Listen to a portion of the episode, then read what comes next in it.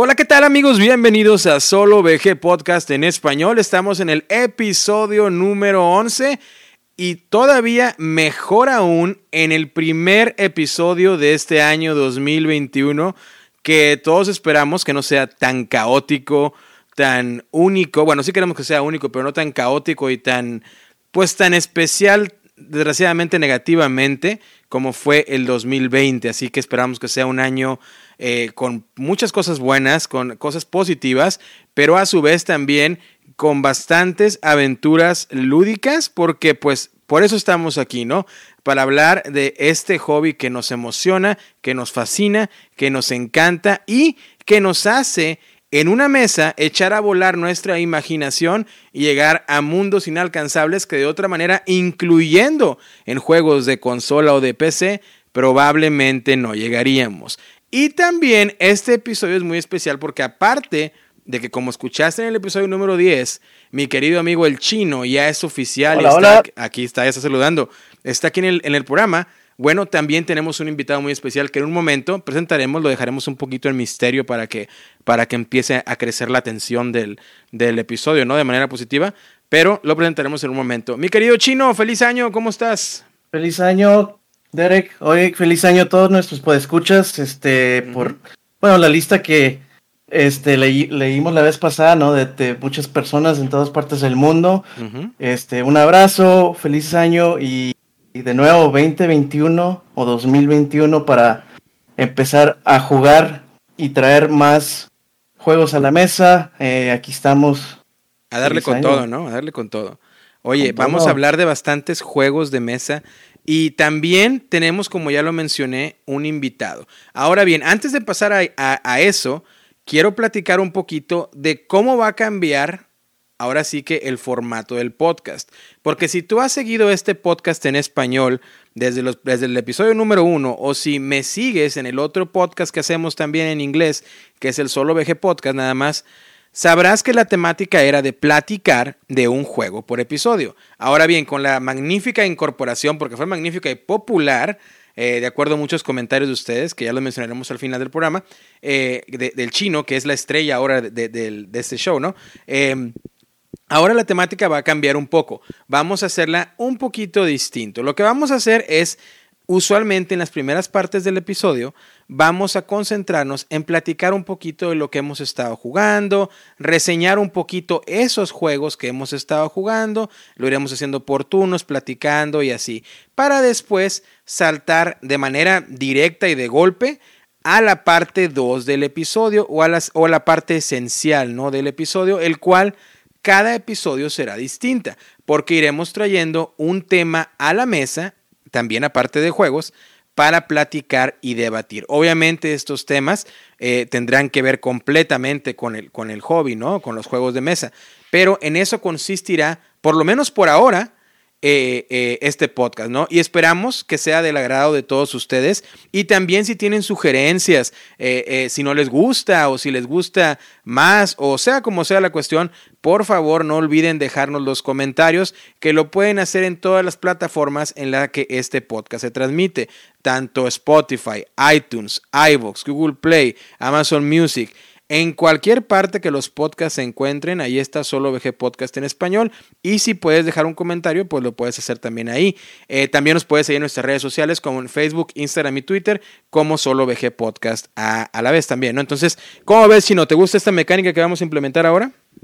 Sí, ya lo venimos platicando, ¿no? Yo, yo sé que tú, es, tú has estado jugando muchísimos juegos, así que estoy esperando ver tu reseña sobre los juegos, pero sí, no, lo que sí queríamos este es son los, los, temas que rodean a los a nosotros los jugadores este de juegos de mesa, también eh, o sea, cuando jugamos en cooperativo o cuando jugamos solos, este, hay varias, muchísimos temas y la verdad que de hecho ya tenemos varios pensados, pero sí hoy vamos a, a tomar uno bastante bastante divertido y bastante controversial a veces, ¿no? Este, pero sí, ¿no? Yo sé que has estado jugando bastante, yo he estado trabajando un poquito, pero, pero sí hemos estado hablando de estos temas y sí, me gusta, sí, Ahora, así le vamos a dar con, con, con este nuevo formato.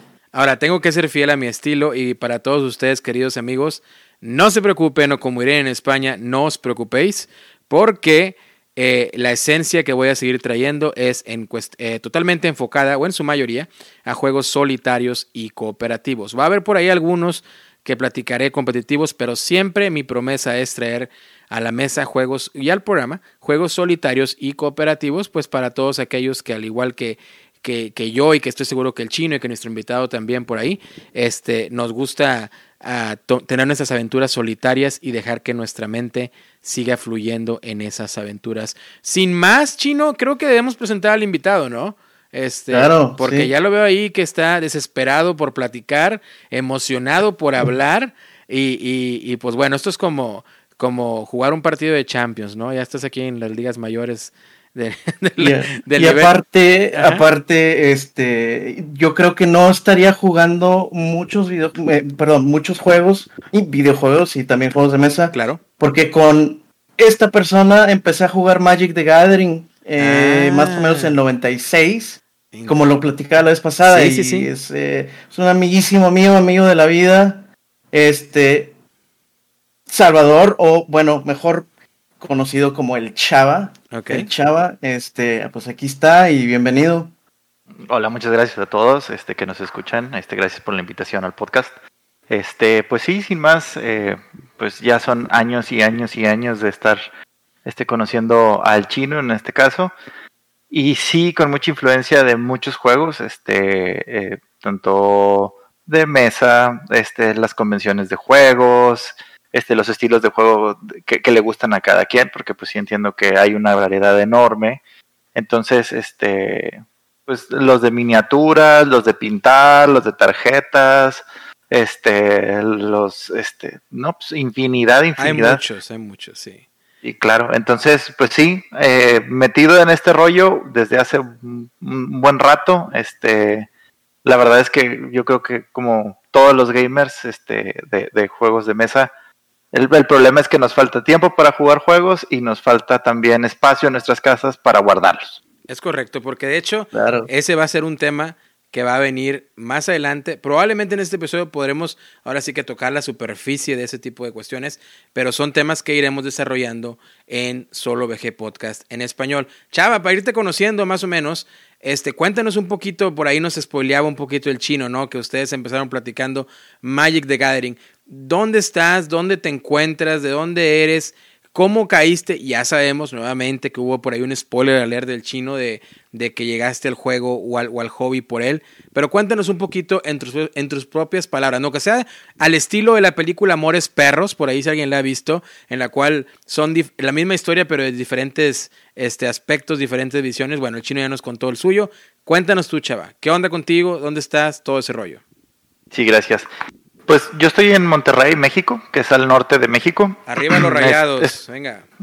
No, no, no, este, tigres, somos tigres, somos dos tigres contra un rayado, así que una disculpa, por favor, ¿no? Para, todos, los, que nos escuchan, hago rápidamente aclaración, en otras partes de que no sea México, eh, eh, Tigres y Rayados son los principales dos clubes de fútbol o equipos de fútbol en la ciudad de Monterrey, pues bueno, hay una rivalidad muy grande. Por decirles algo, la misma rivalidad que es más conocida, ¿no? Mundialmente real, Barcelona, Real Madrid o algo así, pero adelante, Salvador. adelante, la parte del norte, sí. Sí, sí, sí. Sí, claro. Este, entonces yo soy de Saltillo, que está a una hora de Monterrey. Yo me vine a estudiar la carrera a Monterrey y aquí me quedé. La ventaja es que tenemos, eh, el estado tiene frontera con Texas, con Estados Unidos. Entonces, este, tenemos una influencia muy grande de Estados Unidos o muy marcada en el norte del país. Entonces, muchos de los juegos este, a los que tenemos acceso, acceso también son de allá. Entonces, eh, predilección de jugar juegos en inglés, de porque muchos de los juegos, y es más, eh, casi lo podría apostar, los tres de los que vamos a hablar el día de hoy no se pueden conseguir en México, entonces, o, no tan fácil, entonces tiene uno que investigarle, buscarle.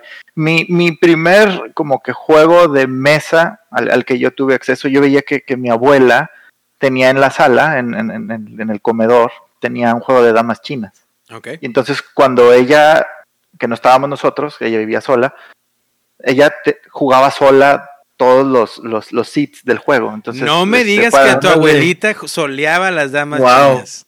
Te lo juro. Entonces, esto es especial, ahora, Eso es otro nivel de solo gamer. Oye, eso sí, la verdad que imagínate, ¿qué, ¿qué año era este más o menos? Uy, no, pues a lo mejor estamos hablando de 1985, 87, o sea, hace muchos años. Podríamos decir que, que, probablemente tu abuelita era de las pioneras, de las pioneras en solo gamer en México, ¿no? Digo, este, porque. Pero para mí era, era bien extraño cómo decidías quién ganaba, ¿no? O sea, porque pues empezabas a jugar. Eso nunca importa, eso nunca importa. Lo que importa es que sea el juego solitario, ¿no? O sea, imagínate, chino, imagínate la, la, la, la destreza eh, de, de, de, la abuelita de Chava, ¿no? Para, para, para estar jugando las damas chinas en solitario y aún así encontrar la estrategia, diversión y, muy seguramente me atrevo a decir hasta cierta inmersión. Porque es importante decir, ahorita, es, ahorita es muy sencillo, ¿no? Con los juegos de mesa modernos, pues ahora sí que está en bandeja de plata para un juego solitario. Pero un juego tan clásico y tradicional, sobre todo en Latinoamérica y en México, ¿no? Las damas chinas, eh, Imagínate, o sea, de, decir, ¿sabes qué? No tengo con quién jugar, bueno, pues lo voy a solear.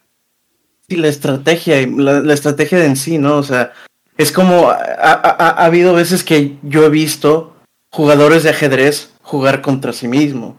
Y, y, en los dos lados se tratan de ganar. Bueno, hay algunos, o sea, hay cosas que no te pueden salir en el ajedrez porque pues eh, lleva un, eh, lleva precisos movimientos que ya vas a, hacer, ¿no? Y luego tú te vas a tratar de contraatacar, porque bueno, el ajedrez es viejísimo, pero sí, lo, o sea, eh, ya, ya vas a saber cómo contrarrestar tus propios ataques, pero a lo mejor así es como practicas. Pero esto de las damas chinas, wow, o sea, imagínate que son, eh, son seis, ¿no? Son seis lados, y, y, y, me imagino que al, al cambiarte de un lado a otro, vas a tratar de como quiera jugar como un individuo y wow, sí, eso es totalmente Wow, es pionera, es pionera. Sí, sí, sí. solo VG. Oye, la verdad que mis respetos para, para tu abuelita. ¿Y tu abuelita todavía está con nosotros, chava? Ah, no, ya no. Entonces, eh, por, ahí tengo hasta su, set de damas chinas. Ah, Creo que a mí me llamaba mucho la atención que, que, lo tenía en la orillita de la mesa. Sí. Y entonces para poder tener acceso a los lados.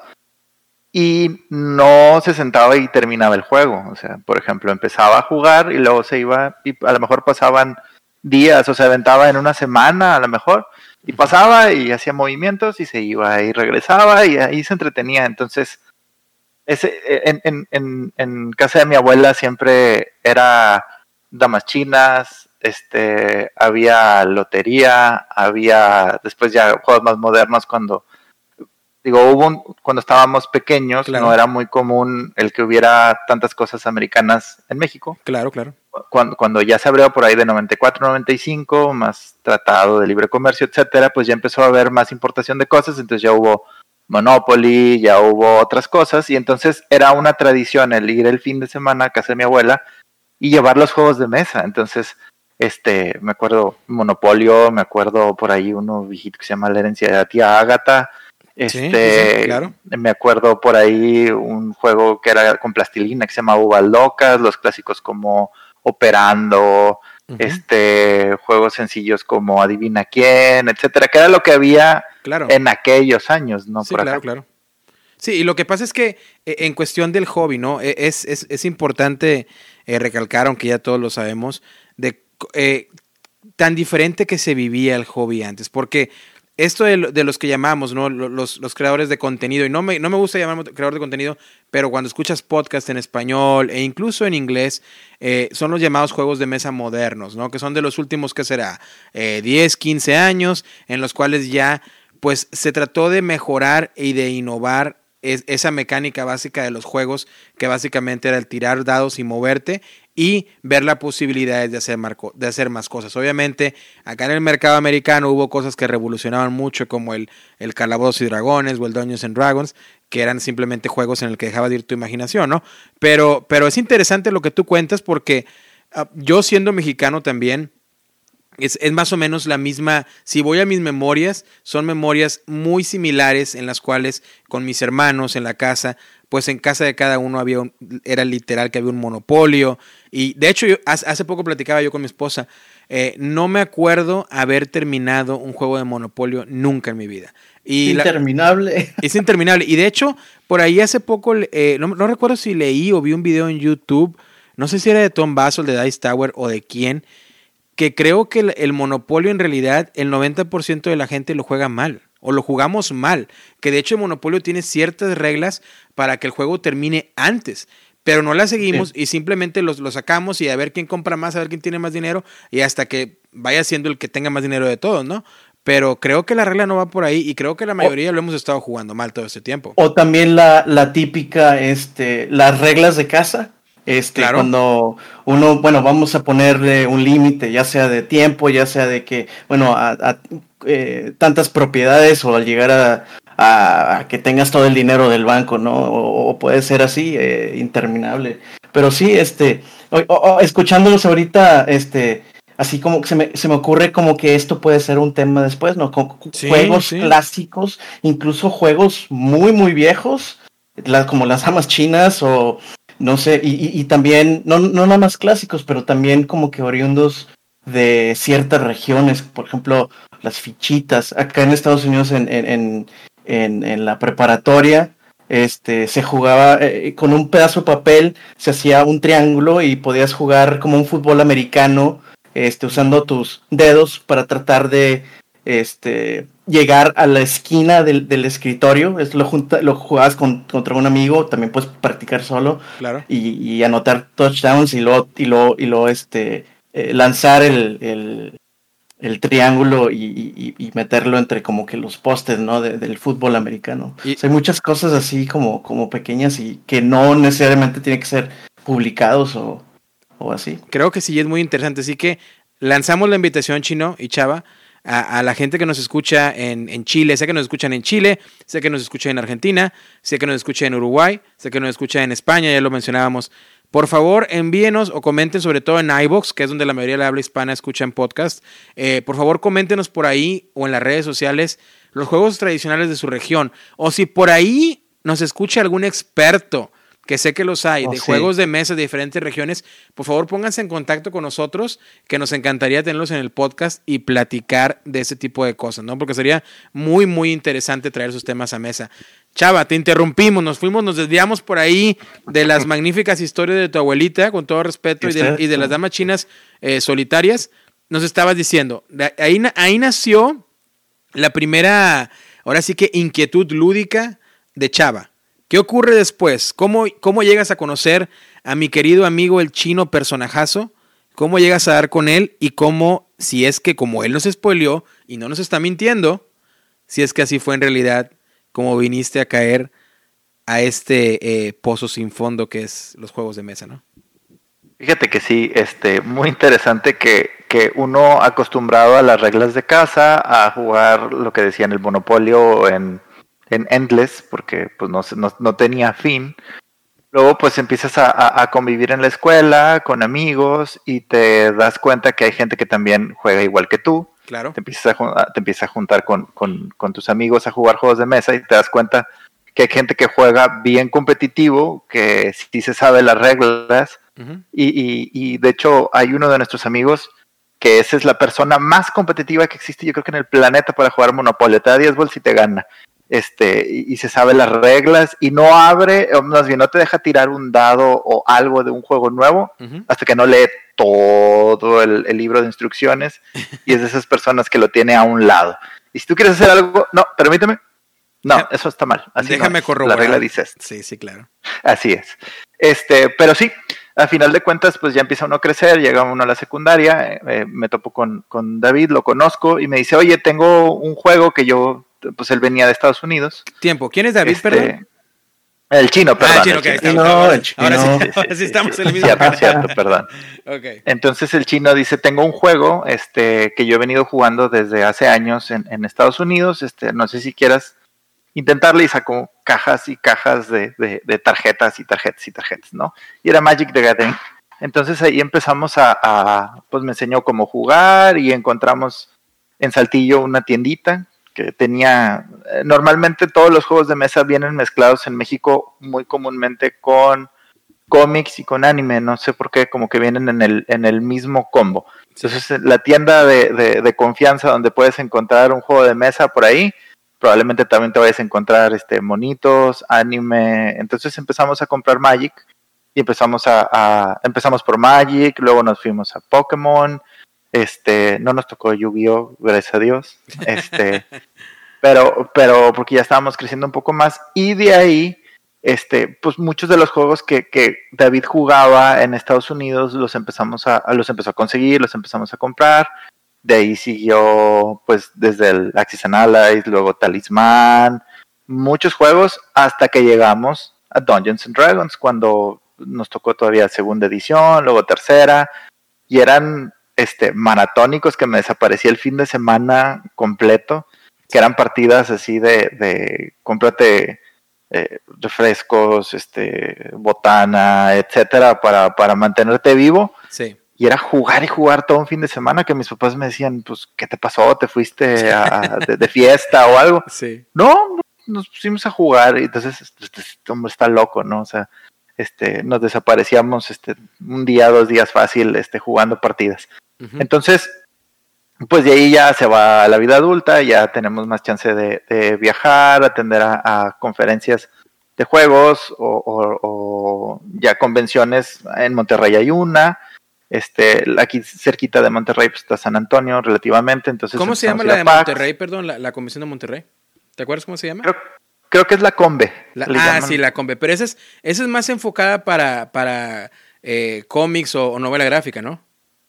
Mira, eh, ves que como todo, a final de cuentas viene mezclado, entonces, este, como que cierto tipo de perfil de personas que, somos, este, probablemente por ahí tengas, este, o has visto algún anime, probablemente tengas algún monito guardado, este, pero ahí es donde normalmente puedes encontrar a todas esas tiendas o, vendedores y que normalmente traen uno o, dos juegos de mesa que ahí, que, ahí puedes comprar. Y la otra, se reúne mucha gente, entonces hay torneos de Magic, a, partir, digo, a pesar de que hay gente vestida de Naruto y lo que tú quieras. Sí. Este, también te puedes encontrar mucha gente que va a jugar, a intercambiar cartas, a vender, entonces pues son como los lugares donde más fácilmente puedes encontrarlo, porque así tiendas especializadas de juegos, no recuerdo muchas por aquí, o sea, hablando de, no sé, 150, 200 kilómetros a la redonda. Bastante. Entonces encontrar hasta, hasta cartas o, juegos era, era complicado. Es complicado todavía la fecha. Bueno, pero no te metas mucho ahí porque eso ya, ya hablaremos en la parte central un poquito del programa y lo platicamos antes de empezar a grabar para no spoilear. Entonces fue así como llegaste, oye, pues has tenido bastante como que recorrido. ¿no? Y es interesante ver esa perspectiva que nuevamente hablaremos en la parte central un poco de ella, de cómo en diferentes regiones del mundo, eh, eh, pues se vive muy diferente el hobby, ¿no? Chino, estarás de acuerdo conmigo. Nosotros tenemos la fortuna aquí en Estados Unidos que es, mucho más accesible o fácil de poder conseguir los juegos, los Kickstarters, eh, los, los, los promos. Es mucho más sencillo porque si no lo encuentras online, eh, creo yo, y he estado checando esto, lo he comprobado de manera personal, en los últimos dos años, al lugar que viajo, lugar que pongo en el recorrido con mi esposa de que, hey, ¿sabes que si llegamos, no lo sé, por decirte algo, a Orlando, o si a Nueva York, o a donde vayamos, o Chicago, que está aquí cerca, es, déjame buscar a ver dónde hay una tienda de juegos de mesa y voy. De hecho, una de las tiendas que más me ha gustado ha sido, hace dos años visitamos Canadá, en Toronto, Fuimos a una tienda de mesas ahí, eh, me gustó mucho. Y un lugar que me encantó que se llama Snake and Ladders, creo que se llama. Este que sería como serpientes y escaleras, ¿no? Que es un café, café, ahora sí que se dedica a tipo de cafés como tipo Starbucks, ¿no? Tipo frappuccinos, lates, todo ese tipo de rollo. Eh, pero que tienen su ludoteca ahí muy padre para que puedas degustar un frappuccino si así lo deseas y pues estar jugando juegos de mesa. Y el concepto me fascinó, me encantó. Este, y, y, pues bueno, no, es, es, es, interesante ver cómo se vive, y probablemente es otro tema para otro episodio, cómo se vive el hobby en diferentes regiones respecto a los juegos de mesa modernos, que ya platicaremos, Chava, en la parte central. Sé que nos contarás de algunas cosillas por ahí. Chino, esto, esto nos lleva para todos lados, ¿no? Sí, sí. Eh, de hecho, escuchándolos, este, también escuchando a, Chava, este, yo creo que el Chava mismo ahorita contándonos se dio cuenta de cosas que no que no, de, los que no se había acordado antes. Que ahorita platicando, este, ya, ah, porque también hicimos, entramos a torneos de Magic y todo lo demás, pero este, Sí, o sea, se vive diferente en todos lados. Este, así como dice eh, Chava, este, en Monterrey había a lo mejor un solo lugar para ir a comprar los libros de Dungeons. Pero mm. una vez que nos lo llevábamos a Saltillo, donde no había donde comprar eh, un un, este, un, la, tercera edición o la 3.5, ¿no? Y llegabas y todo el mundo sorprendido, ¿no? Listo todos para, para aprender las reglas. Y sí, este, una vez ya, este, yo viniendo para Estados Unidos, este, pues sí es más, más, este, es más accesible a los juegos nuevos, a este juego moderno, este, los Kickstarters, aunque bueno, muchos Kickstarters ya están, ya están empezando en Europa, este, muchos polacos, sabemos que muchos polacos, Francia, este, Alemania, pues en Alemania también hay uno de, uno de los más grandes festivales de, de, juegos de mesa. Así es. Sí, no es que es el más grande probablemente, se compite ahí mucho con la Genko, ¿no? Pero eh, yo creo que el Essen tiene un poquito más de tradición que, es la tradición, es la tradición. Y ahorita que, hablaste de, de, esa, de ese lugar en Toronto, yo, yo viví mucho, mucha de mi vida en, en, donde es Austin, Austin, Texas. Claro. Y en los últimos cinco años hemos visto que los bares o algunos restaurantes que son así un poquito más familiar, pero sirven pizza, sirven hamburguesas y también este está de moda mucho este las eh, las cervecerías así locales este y, y, también tienen como dices tienen su ludoteca o sea te prestan el juego o puedes llevar tu juego se ponen de acuerdo en eh, en Facebook en Google la gente o sea eh, los, los lunes, o sea, los martes es juegos de mesa y el 2 por 1 en cervezas o el 2 por 1 en una rebanada de pizza de tal hora a tal hora. Sí. Y la gente se junta y, y, real, y, y realmente son extraños. Eh, bueno, hay algunos que van regularmente y hay otros que son extraños y, se presta mucho para juegos este de,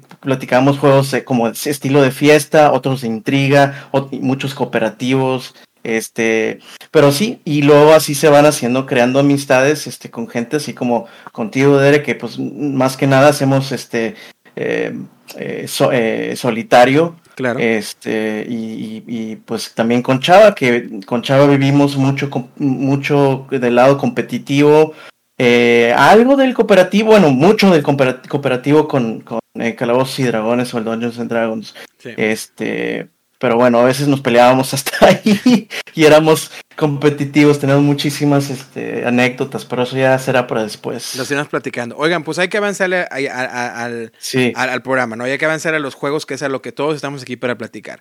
Y lo que vamos a hacer es platicar por ahí un poquito. Sé que Chava trae por ahí un juego muy, muy de hecho clásico también. Eh, vamos a platicar un poquito de lo que hemos estado jugando. Y si me lo permiten, voy a, empezar yo hablando de uno de los últimos juegos que he traído a mesa. Y este es un juego que me encantó, que la verdad ya tenía muchas ganas de hacerme con una copia. Y finalmente, hace una semana, semana y media más o menos, me pude hacer con una copia de él y lo disfruté bastante. No lo he jugado en solitario, pero lo jugué con mi esposa y la verdad que quedamos bien, bien fascinados disculpen, bien fascinados, bien emocionados, este, y pues bueno, ahí, les va, ¿no? Me refiero a Root. Root, que es un juego de mesa, es publicado, déjame te doy la ficha técnica aquí rapidito, es, es publicado eh, por Leather Games, el artista es Kyle Ferrin y el diseñador es Cole Werler.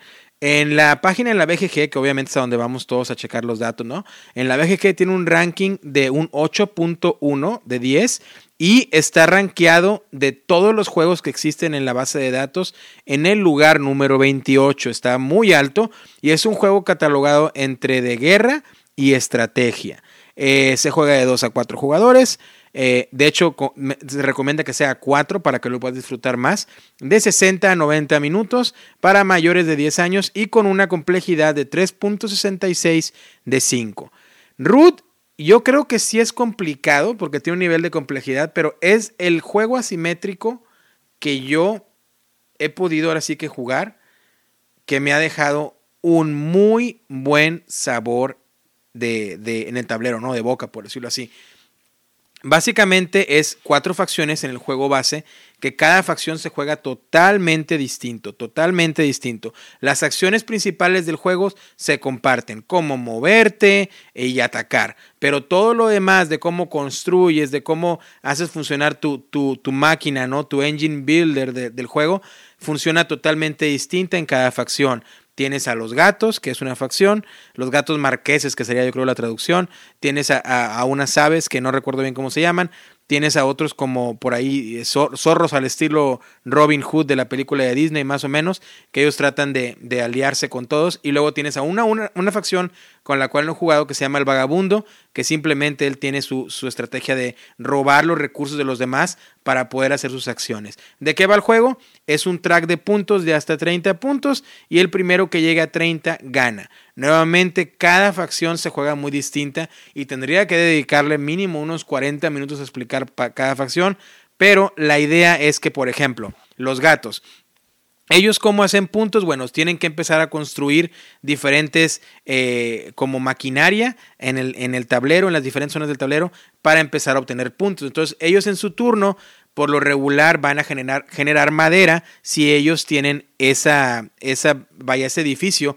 que les permite generar la madera. Luego después pueden hacer tres acciones como moverse, atacar o tratar de construir más estaciones o más edificios en zonas adyacentes en las que se encuentran para que su producción siga creciendo y puedan estar haciendo más edificios. Porque cada vez que ellos hacen edificios, ya sea de producción o, de, o de influencia o de algo por el estilo, pues cada vez que hacen eso les da mayor, una mayor cantidad de puntos cada turno y pues es más fácil llegar a los 30 así. Por ejemplo, e, ese lo jugó, esa facción la jugó mi esposa y yo jugué con las aves. Y las aves lo que quieren hacer es tratar de empezar a, a poner sus nidos, por así decirlo, para que los vayas trayendo más aves al tablero y esas aves son buenas para el combate. Entonces ellos van a intentar estar destruyendo a la, mayoría, la mayor cantidad de gatos posible y sus edificios para obtener puntos. A su vez, cada vez que ellos construyen nuevamente no sé si se llama nido porque en inglés es roost, pero cada vez que ellos construyen un roost en una locación del tablero, son más puntos cada ronda. Entonces, como, como, pueden ver, estas dos facciones se juegan totalmente distinto. La otra facción que hablaba, que era que se llama Woodland Alliance, que es como la del estilo Robin Hood, ¿no?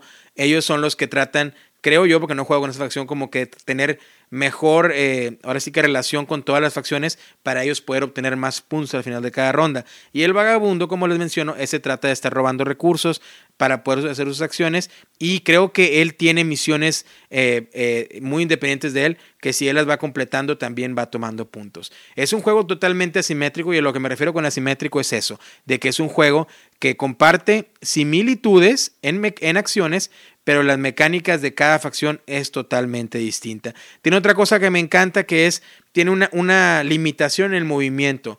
Es decir, la voy a poner así de manera muy sencilla. Tú cuando, cuando tienes a tus animalitos en una, en una zona del tablero, esa zona la controla. Si tú tienes la mayoría de animalitos y de edificios.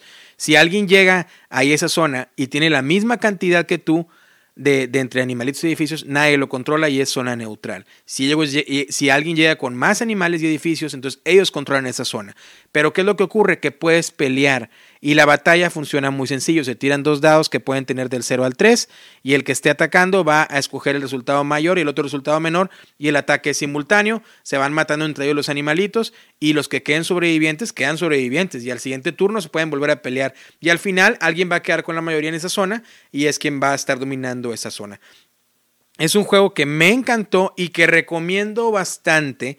Si no lo tienes o si no lo has podido conseguir en tablero, consíguelo y si aún así es difícil, está la aplicación del juego. Creo que está, está disponible para iPhone y creo que también para Android. No sé, la verdad, desconozco si sea a nivel internacional. Espero que sí. Pero si tienes la manera de también jugarlo en la app, se juega completamente similar. Obviamente, lo físico siempre es lo mejor, en mi opinión, y traerlo a mesa de talero.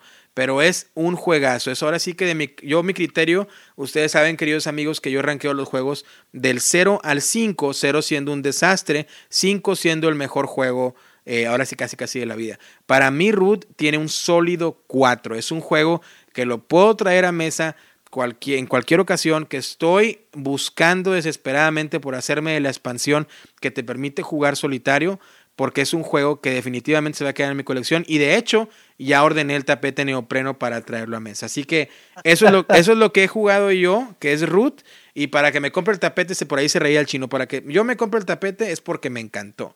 Entonces, este, ahí está. Es tu sello de, ese es como tu sello de, de, aprobación. digo, de aprobación grande, o sea, ya me compré el mate neopreno, ya sabemos que lo va a seguir gustando y va a ir directamente a su colección. Así que amigos, ahí tienen Root, nuevamente 100% recomendado por su amigo Derek de Solo VG Podcast. Y yo se los garantizo, les va a encantar. Nada más si tengan en cuenta eso, que es asimétrico y no es tan complejo, pero eso sí puede conllevar a cierta complejidad por el hecho de que es asimétrico. No es un juego para, para nuevos jugones, no creo que lo sea, pero si, si ya estás en el hobby, creo que es un juego que te va a encantar. Así que ese fue el mío. Chino, antes de pasar con Chava, ¿qué juego nos traes tú? Yo, eh, yo te, bueno, yo te comentaba fuera del podcast que estoy buscando jugar un engine builder. Engine Builder, ¿cómo, lo traducimos el Engine Builder? Pues sí, un, como este, construcción de mecánica o de, o de tu, o de tu motor, de echar a andar tu motor. Sí, o sea, e, echar, echar a andar un proceso eh, en donde real, empiezas con poco, digamos, unos pocos recursos, pero esos recursos los puedes eh, eh, convertir en acciones que te dan alguna otra mecánica para agarrar recursos diferentes para después, para después comprar otro y vas así armando como que tu eh, ahora sí, como una máquina, ¿no? un, engine builder o, un este. Sí, yo creo, yo creo que todo el mundo, yo creo que todo el mundo, incluso en español, también se le conoce como los engine builders. Sí, el engine y yo creo que estamos tratando de rebuscarle mucho, pero y, hay, sí. sí. sí, y hay muchísimos muy buenos y pero el que yo encontré porque eh, acaba uno acaba de salir y es, se puede encontrar, eh, eh, por, eso, por eso quiero dar esta recomendación y por, por eso también este, agarré este juego que se llama Fantastic Factories. y acaba de salir, de hecho, creo que salió, sí que salió el, el, el, 2020, pero está ahora sí ya a la venta. Este sí empezó con como Kickstarter, pero sí se puede, eh, se puede este, conseguir. Déjame bueno, la fecha, eh, déjame la fecha, ahí, ahí, la tengo. Es Fantastic Factory, salió en el 2019. Está en el puesto 852 de la BGG con 7, está catalogado o rankeado con 7.5 de 1 a 5 jugadores, 45 60 minutos para mayores de 14 años, una complejidad del 2.2 de 5. El diseñador es Joseph Chen y Justin Faulkner y el artista es Joseph Chen, mismo diseñador, y es publicado por Meta Factory Games y eh, en, otros, en otros países, pues, por otros publicistas, ¿no? Pero los, principales son Meta Factory Games y Deepwater Games. Así que venga, Chino, a hablar, hablar de él. Bueno, este. De hecho, los, los juegos de los que voy a hablar eh, tratan de. Tienes dados y tienes cartas. Este, ¿qué, qué es lo que estás tratando de hacer? Bueno, es un, es, es un juego eh, de uno a cuatro jugadores, pero yo lo jugué en, eh, en solo, en solitario. Entonces, tu contrincante es lo que le llamamos el automa. Y en este caso, este, tienes al centro como las cartas de la comunidad, ¿no? Tienes dos tipos. Tienes una que son, realmente son como construcciones, tienes como una fábrica, una planta de energía, este, tienes este, una planta recicladora, eh, ese tipo de cosas. Un y, luego después también un robot que hace cierta cosa. Este, entonces, eh, eh, con ciertas cartas puedes construir, con otras cartas puedes hacer eh, ganar recursos que después este, ocupas para comprar más cartas. Pero el fin de, armar tu, engine es para sacar producto. Y así es, así se le llama, es la manera de cómo ganar. Este, es sacando un producto y de hecho viene representado por una ficha este, que tiene unas cajitas así como si fuera eh, un, pues una caja así de, de, que te encuentras afuera de, de, alguna fábrica.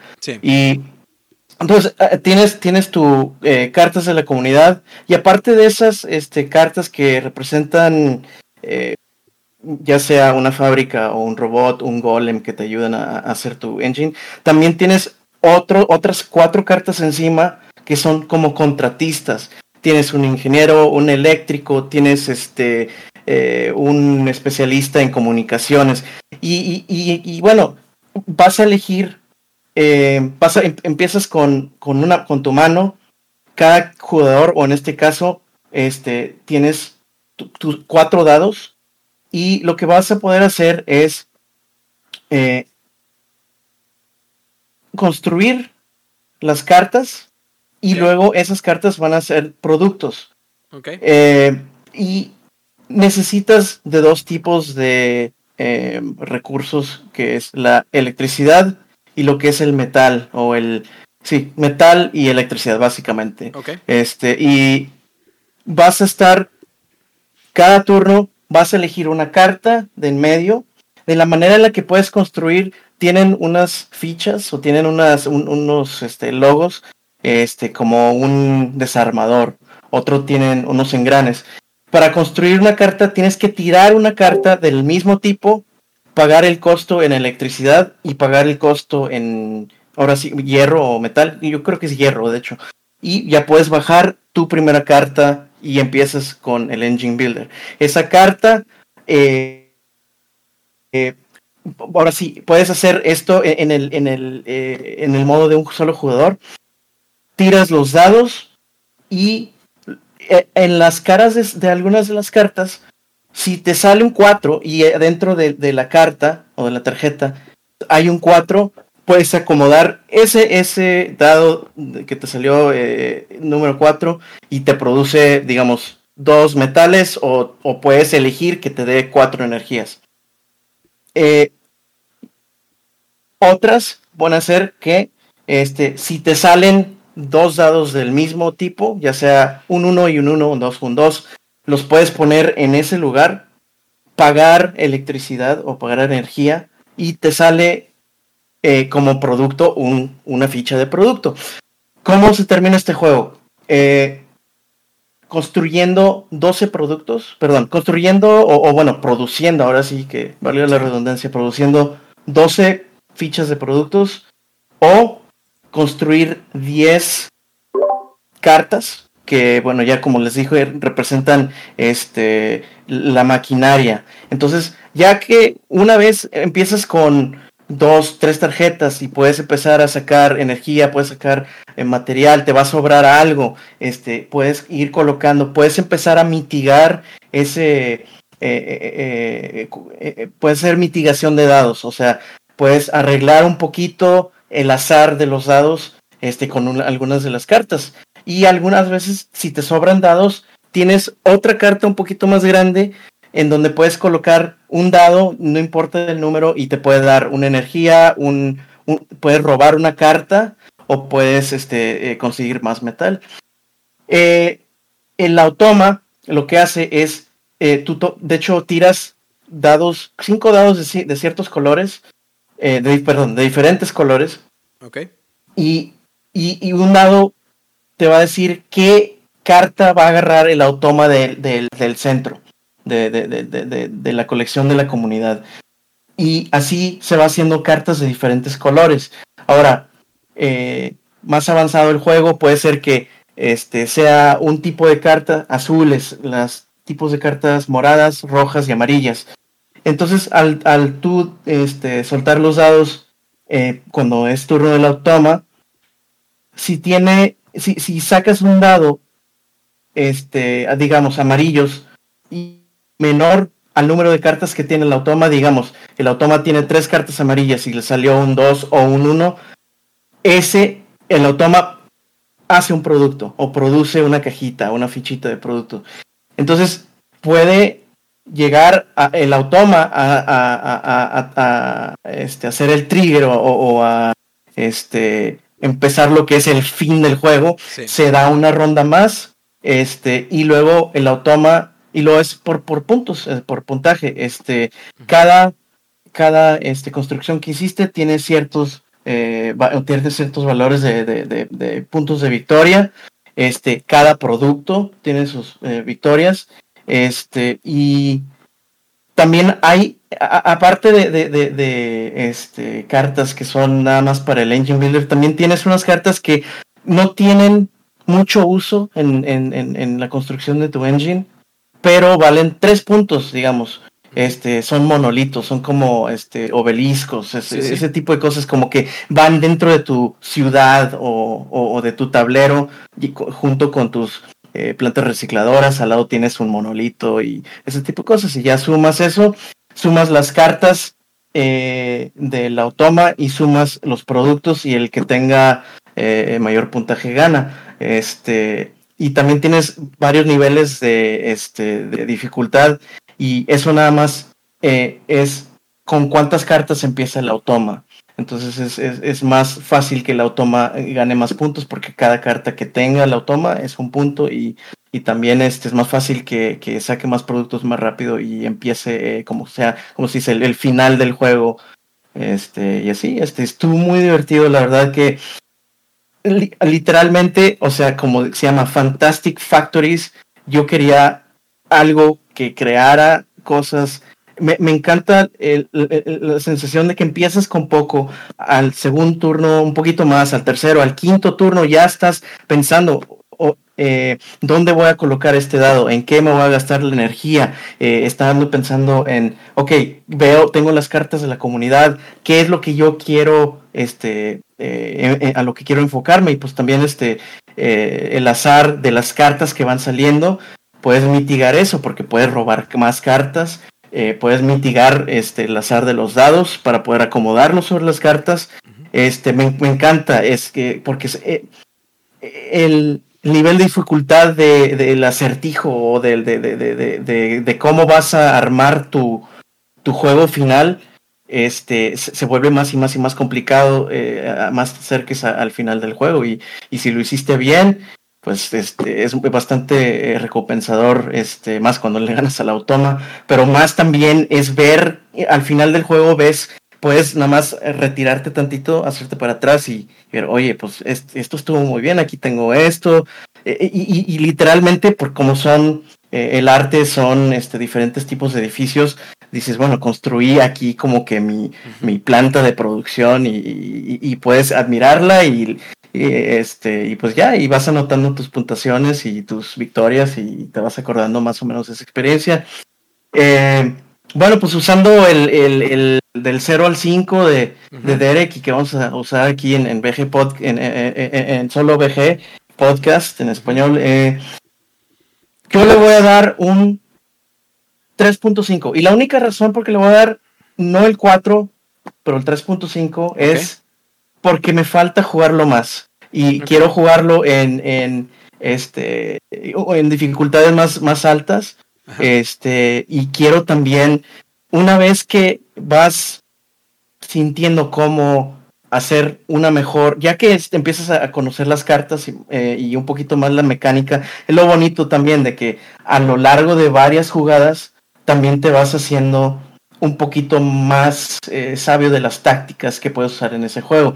Por eso me gustan los engine builders, te dan mucha eh, replayability o, jugar varias veces y, e ir mejorando y este sí, o sea, el 3.5 a lo mejor al, rato les digo, ¿saben qué? Es un 4, pero yo tenía muchas ganas, le decía a Derek, ¿sabes qué? Yo necesito jugar un, un engine builder, me gusta e, e, esa mecánica y ver al final lo que yo terminé haciendo, ya sea para, para ganar o, para perder y, mejorar la estrategia para el siguiente juego.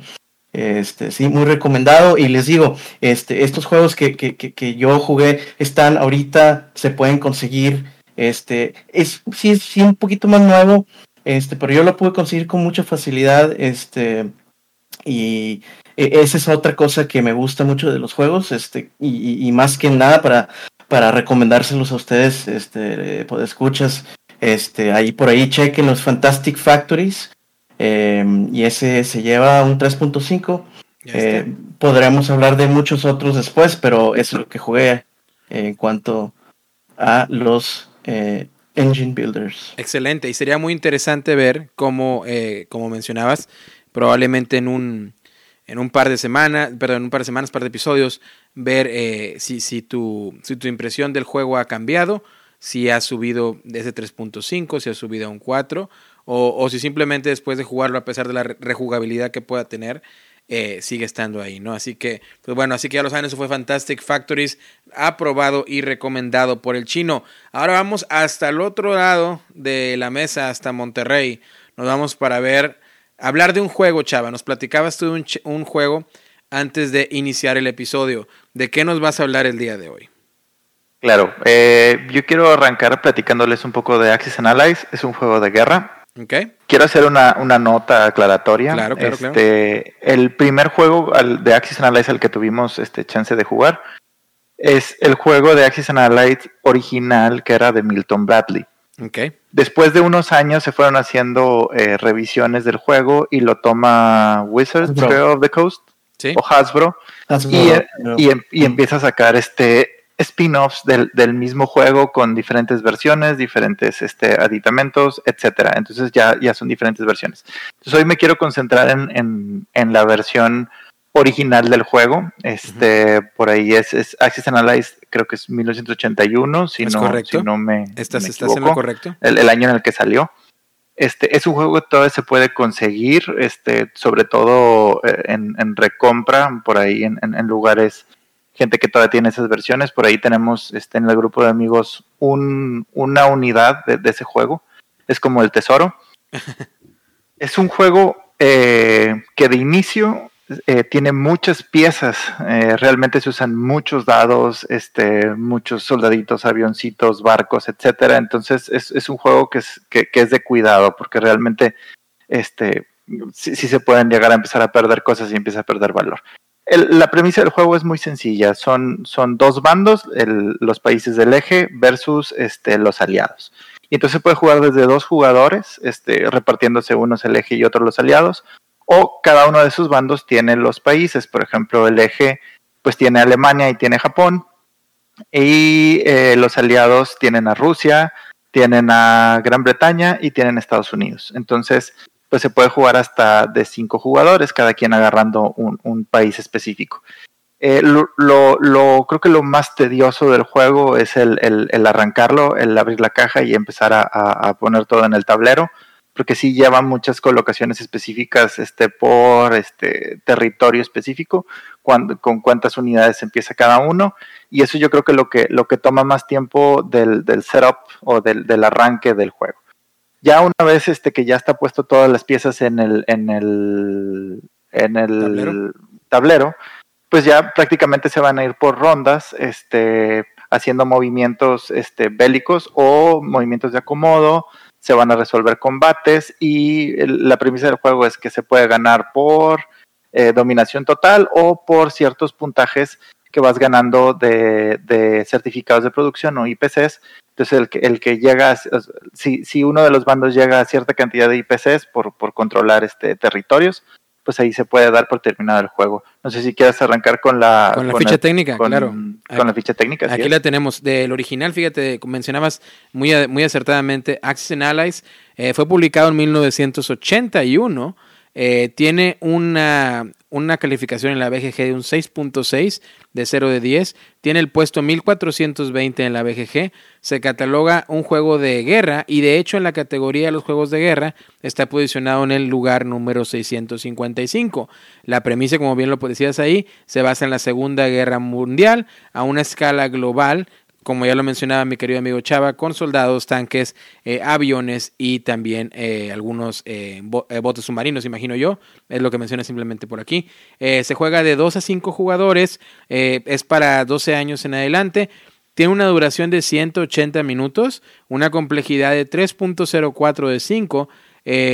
ha habido diferentes reimplementaciones. Está diseñado el, el original por Larry Harris Jr., el artista es Jim Butcher y es publicado por infinidad de publicistas. Eh, Headco Games, Milton Bradley, Nova Game Designs, eh, eh, Peter Kraft, también Wizard of the Coast, creo que también mencionabas por ahí. En fin, esa es la ficha técnica que nos da la BGG respecto al juego. Entonces, es, de esos juegos que fíjate, chava, que yo he tenido ganas, ganas de jugar un juego de guerra eh, el único que he tenido eh, la oportunidad de jugar es uno que se llama un Downton Normandy, que una persona lleva al bando alemán, otra persona lleva al bando americano y representa dos escenarios, dos escenarios que representan la guerra de Normandía, también por ahí de la segunda, alrededor de la Segunda Guerra Mundial. Otro más moderno es el Twilight eh, Struggle, que ese es de la Guerra Fría. Creo que es de la Guerra Fría, si no mal me equivoco. Que es otro que también le he tenido ganas de ganas. Es, de la Guerra Fría, ¿verdad, Chino? Creo que sí. Sí, sí, sí, sí es. Ese le he tenido bastantes ganas de jugar, no lo puedo jugar. Pero yo me imagino que este, probablemente Axis and Allies, chava, probablemente fue el predecesor de muchos de los juegos de guerra que tenemos ahorita modernos, ¿no?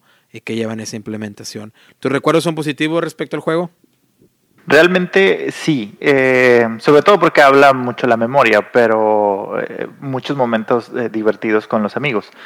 Pero para que tengas una referencia, más o menos sí conoces el Risk, claro, claro, Risk. Claro. Bueno, este, este es escalar el Risk a un nuevo nivel. ¿Por qué? Porque tienes muchos diferentes tipos de unidades, tienen reglas específicas de movimientos, de ataques, este, cuántos dados o qué número para que se considere que, pegó a, otra unidad, cómo se resuelve el combate. Eh, puedes por ahí comprar tecnología que te ayuda a ser este, mejor como país para poder desplegar tropas, para poder tener ventajas sobre tus enemigos. Entonces, eh, la complejidad del, del juego se, se, empieza a ir un poco hacia arriba en, términos de, de, hay que conocer muchas reglas, hay que estar este, pegado al libro a veces, este, pero, ah, bueno, y la otra es que si por ahí se, se complica conseguir específicamente esta versión de Milton Bradley, en las siguientes versiones que hubo del juego fueron eh, modificando eh, revisiones de reglas o le fueron agregando unidades o fueron recortando el mapa o haciéndolo, eh, partiéndolo un poco más, etcétera. O sea, las reglas generales se mantienen, nada más eh, hay, hay, nuevas unidades y, reglas este, que tienen que ver con esas unidades. La verdad es un juego bastante largo, o sea, sí se puede llegar a, extender. Nosotros este, más o menos aventábamos entre 3 y 4 horas por partida cuando jugábamos los 5 jugadores. Realmente era un juego bastante intensivo, pero era, era muy entretenido. Realmente, este, como para, para hacerlo con, con, con amigos, realmente le sacas mucho provecho y mucho jugo al juego. Este, cambiar de versiones eh, sí cuesta un poquito. ¿Por qué? Porque hay estrategias, así como en, como en otros juegos. Claro. Hay estrategias específicas para países, para... Este creo que habla o, está en el año de 1942, el setting del juego. Ok. Entonces, este... Te, te, plantea un escenario específico con un setting específico. Pues ahora sí, amigos, tuvimos un, un, un poquito de problemas técnicos, ¿no? De mi parte por ahí las baterías, chino, nos fallaron las baterías. Este, Siempre hay que cargar con extra. No hay que comprar baterías chinas, chino, porque no jalan, se, van luego, luego. ¿Eh? A, menos de, que hayan sido Duracell que fueron hechas en China. Fíjate que ahora le acabo de poner unas Duracell al... al, al, ahí, está, ahí, Porque les voy a compartir, amigos, que yo, como estamos haciendo esto, es... Eh, obviamente, por cuestiones de pandemia y por cuestiones internacionales, estamos grabando vía, eh, ahora sí que Discord. Eh, y estamos sacando audio consola y del audio consola se va una grabadora de sonido que es la que usualmente uso para los podcasts. Pero eh, le seguí el consejo al chino de comprar baterías chinas y pues se acabó. Y ahora sí ya le puse las baterías americanas y esperemos que esas funcionen mejor. Chino, por favor. Este, eh, no le demos calificación a esas baterías chinas, les damos un 0 de 5. pero 0 de 5. A menos de que tengas muchas. Ah, pues, pues sí, tengo, salen muy baratas, tengo un paquetote. pero, bueno, estábamos hablando de Axis and Allies y estabas hablando de que una de las partes eh, más, este, pues que más tediosas del juego y seguías platicando por ahí, mi querido Chava, era pues el setup, ¿no? En la, en la, en la mesa, este, todo lo que se acomodaba. Y yo te quería hacer una pregunta eh, sobre el juego, ¿no? Eh, mencionabas también que lo, lo jugabas a cinco jugadores y que se ponía muy tenso, que elevaba la atención, pero que era muy divertido todo el tiempo. Mi primera pregunta, que a lo mejor va a ser una respuesta breve, era, era, ¿es muy lento el entreturno? Es decir, ocurre, pasa mucho tiempo entre que el jugador número uno toma su decisión, lleva su turno y que vuelva a regresar hasta él, o va más o menos dinámico y rápido? Al principio, cuando estás aprendiendo las reglas, sí, sí puede ser entre 7, 10 minutos en lo que regresa Bastantito, a ti el turno. pero, pero ya una vez que ya teníamos este, dos o tres vueltas de juego, ya eran dos, tres minutos, o sea, porque realmente están muy marcadas las fases, de hecho tiene hasta su cartoncito específico donde te ayuda como guía qué es lo que tienes que hacer, eh, cuáles son las fases del turno, este, y en lo que terminas. Entonces ya con la experiencia lo haces ya mucho, mucho más rápido. ¿Y crees tú que se disfruta más a dos, a tres, a cuatro o a cinco jugadores? Si tuvieras que elegir la mejor manera de jugar Axis and Allies. Definitivamente, entre más personas mejor, porque a final de cuentas, este, ahí es donde salen todas las historias y las experiencias de que alguien hizo algo raro o alguien hizo algo loco y funcionó o no funcionó. Y entonces muy recomendable para 5, aunque pues sí. Escala muy bien, realmente el juego escala bastante bien, pero sí, entre más amigos en ese, en ese juego sí, eh, lo quería, por, por, interrumpirte, chava, pero eh, dale, dale. este también eh, sobre lo que preguntaba aquí nuestro amigo Derek, es el entreturno. Dos cosas que mitigan eso. Este, una, a todos, a to aunque tú no estés en tu turno, a todos les interesa lo que estás haciendo, porque estás moviendo tanques hacia, oh, oh ahí viene Alemania con tanques hacia este, las montañas caucásicas, ¿no? Y que, es parte de Alemania, o a lo mejor este, eh, Estados Unidos en vez, en vez de irse contra Japón, se fue, mandó todo para, para Europa, ¿no? Entonces, eh, eso. Lo, lo segundo es que hay países que realmente no tienen mucho que hacer, como Rusia. Rusia es defender, defender, defender, a menos de que lo juegue yo, porque yo soy muy buen jugador ruso. Eh, eh, así, así, este, así como anécdota, una vez soñé, así, no, le, no, no, no, no bromeo con ustedes, amigos. Entramos en la sección de los, los sueños de Chino. para jugar con Rusia. Y, y, Rusia y empecé a ganar, y empecé a ganar. ¿Y cómo le está haciendo? ¿Cómo le está haciendo? Bueno, pues ese secreto se queda conmigo, pero esos son mis dos, mis dos comentarios sobre, sobre ese, eh, eh, la dinámica de, cómo se va jugando y de que no, no, no hay mucha desesperación de que regrese tu turno. Entonces, en los sueños chinos del chino, pero que en este caso fueron rusos, en Access el Allies tú conquistabas el mundo siendo Rusia, ¿no, Chino? Dicen por ahí que son muy cercanos, ¿no? Eh, ah, pues fíjate, por ahí eran tus aliados. Oye, qué interesante, ¿no? Entonces, fíjate que con lo que me comentan ustedes dos, me dan ganas, bastantes ganas de jugar este juego. Eh, eh, y por sobre todo por, por, por, la temática, ¿no? Por lo, por lo regular, a mí esos temas me atraen bastante y me sorprende porque no tengo muchos juegos de guerra en mi ludoteca. Pero yo creo es por lo mismo de que ese tipo de juegos es muy difícil que estén bien implementados para solitario, que es mi fuerte. Entonces, em, pero sí, me dan muchas ganas y, y yo creo que cuando un juego te marca tanto que hasta lo sueñas, en este caso el chino, ¿no? Eh, pues es, es, una, es una parte, un aspecto muy fuerte de la recomendación. ¿Qué, qué, qué le das, este, mi querido Chava, del 0 al 5 a, a Axis and Allies? Volvemos a lo mismo, es la, es la primera vez que estoy en el podcast, pero 0 es aquel juego que no vale ni siquiera la pena quemarlo por los recursos que vas a utilizar para quemarlo. Eh, y el 5 es aquel juego que es perfecto, es el santo grial y lo puedes traer a mesa en cualquier momento del día, no te importa que pase lo que pase, tú lo traes a mesa. Entonces, ¿qué calificación le das al Access en Allies? Yo le pondría un 3.5 y ahí va por qué. Eh, venga. Eh, es un clásico, es un se debe tener a fuerza en una colección. Este, es uno de los juegos de, guerra por excelencia. Sin embargo, no es un juego para todos. Este, eh, me ha tocado en el grupo de amigos que, prefieren aventarse a otro juego específico, entonces este, no, no, no es algo tan recurrente.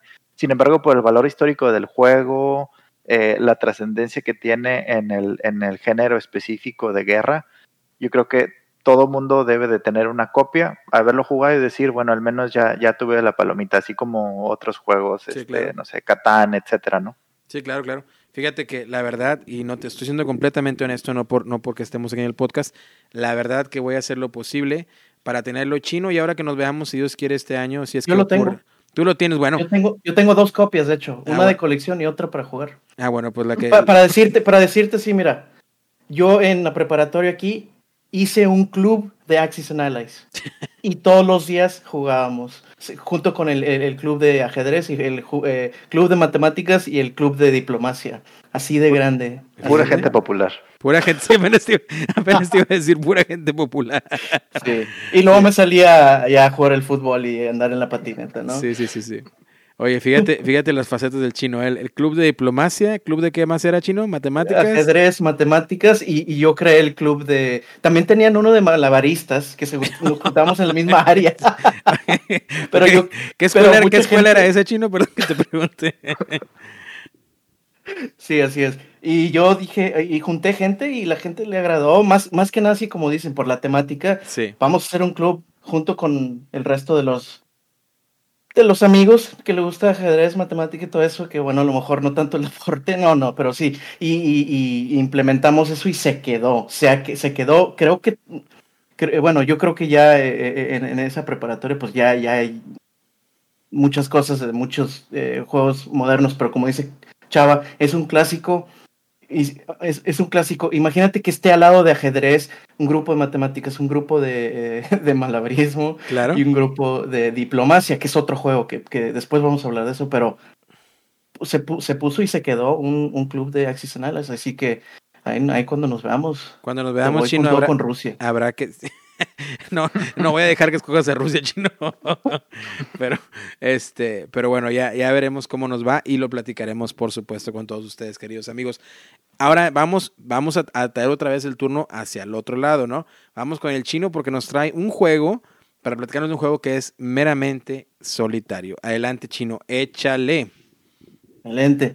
Entonces, yo, yo tengo, eh, eh, yo, yo los juegos que, que, que escogí para este podcast eh, son juegos que, que, son un poquito más fácil de conseguir, que ya tienen rato. Y uno de ellos es el Hostage Negotiator. El Hostage Negotiator, este, igual, viene en una caja, es accesible en precio, es accesible en espacio. Este, es una caja bastante pequeña, este, pero un juegazo es un reto para jugadores solitarios. Y la verdad que la temática, pues como el nombre lo indica, es, es tú eres un negociador este, para este, rescatar rehenes, básicamente. El juego tiene a sus eh, villanos, digamos así, este, y, y, cada villano más o menos tiene como que su este, nivel de dificultad. Y, y, y la temática está muy bien porque estás, igual, tienes cartas, tienes dados, tienes eh, un, un, tablerito, una losetita así que, que te dice, eh, eh, tienes, tienes varias cosas, este, y, y, y, más, o sea, tiene varias cosas, tiene, este, más o menos, vas, vas manejando la situación realmente como si estuvieras platicando o tratando de convencer a un no sé, a, un eh, terrorista, ¿no? Una persona que, que tomó eh, gente rehén, este, y te puedes imaginar lo que, lo, que sea, ¿no? Y aparte te dan un poquito de historia de cada, de cada villano. Y tú, como experto de negociación eh, de, de, este, para, para rescatar rehenes o hostage negotiator, este, tienes tus cartas de conversación. Y tus cartas de conversación, este, las vas a tener, las vas a jugar.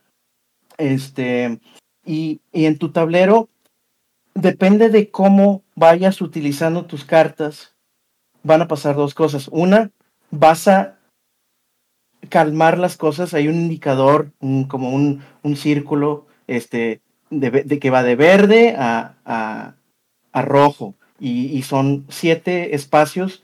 Y obviamente en lo verde este, todo está tranquilo, tienes al, al, villano bastante bien. Eh, están están comunicándose, ¿no? Entonces, este, eh, ahí eh, tienes cosas, puedes intentar cosas un poquito más, más fuertes, este, así como la vida. Por ejemplo, este, tienes, eh, si estás en, en, lo verde, puedes tratar de decirle al, em, al malo, al villano, que, que, que, suelte un número de rehenes. Y en tu tablerito este, te dice, este, dependiendo de, uno del, del, villano que elegiste y también de cuán, del eh, nivel de dificultad, cuántos rehenes hay. Y pues están representados por este, eh, o monitos de, personas.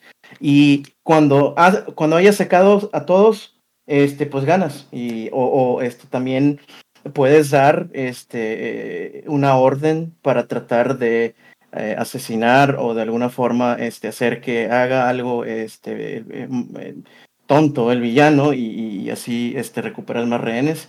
es un juego difícil, fíjense, este, pero muy, muy, muy divertido solo se toma, son, son 20 minutos para jugarlo. Este, de hecho, ahí si tienes la, la ficha, lo puedes. Sí, sí, claro. vamos, vamos a la ficha. Expando un poquito más. Vamos a la ficha y vamos a platicar un poquito el juego porque de hecho es uno de mis juegos solitarios que no diría mis favoritos, pero sí lo disfruto bastante. Eh, eh, tiene el Hostage Negotiator, tiene una puntuación de 6.9 en la BGG, 6.9. Está rankeado en el número 1027, que para ser un juego pequeño está en un lugar decente. Eh, fue publicado en el 2015 es para un jugador solamente. Fíjate que este yo lo he jugado a dos jugadores, eh, por cierto, eh, con mi esposa, simplemente tomando decisiones los dos. La dejé jugar a ella y yo le ayudaba un poco, como que ahora sí, eh, como consultando, ¿no? Pero, pero funcionó bien a dos, la verdad lo disfruté. 20 minutos de duración, como bien mencionabas, para edades de 13 en adelante. Tiene una complejidad de 2 a, de 2 de 5, ¿verdad? Muy fácil de aprender. El diseñador es AJ Porfirio. el artista es Christy Harmon y es publicado por Van Ryder Games, que de hecho AJ Porfirio es el, el publicista y diseñador. Fíjate que eh, ahora sí como que un fun fact o un detalle de este juego, este juego va a ser reimplementado por un Kickstarter que de hecho estoy esperando para este año, que se llama Final Girl que es básicamente la misma temática, pero es tratar de sobrevivir a diferentes películas de terror de los estilos de los 80. De hecho, las cajas van a venir al estilo VHS y así. Este, y en cada caja va a ser una película de terror distinta y tú vas a ser esa, esa chica, ¿no? La cual trata de, de sobrevivir al final de la película. Entonces, eh, le tengo muchas ganas. Viene con minis y todo el rollo. Me metí al Olin. Este, entonces, ya cuando llegue veremos qué tal. Pero este, sí, la verdad, un juego muy interesante. Y lo que platicabas, Chino, es otra cosa que me gusta. Y de hecho, tengo aquí las tarjetas del juego. Mira, por ejemplo, les voy a platicar a nuestros amigos. Eh, o no sé si las tengas estoy a la mano, Chino, vas a platicar de esto. tengo. Ah, bueno. Yo voy a platicar. Vienen tres villanos en la caja principal. Yo voy a hablar de uno y todos los de los demás, ¿ok? El primero que te viene es Arcane eh, Maswa, que básicamente no voy a spoiler mucho la historia, pero él es un terrorista y tiene por ahí eh, secuestrada a varias personas. Y los otros dos que te vienen chino también tienen historias eh, interesantes. Vienen tres, creo, en el primer, primer set. Sí, hay uno que se llama Edward Quinn y básicamente es una persona que eh, no pudo cubrir los costos. Eh, es algo bastante. Es, es, trágico. es, trágico. es la temática es bastante fuerte. Entonces, eh, Edward Quinn perdió a su, a su hijo porque no pudo cubrir este, los costos de.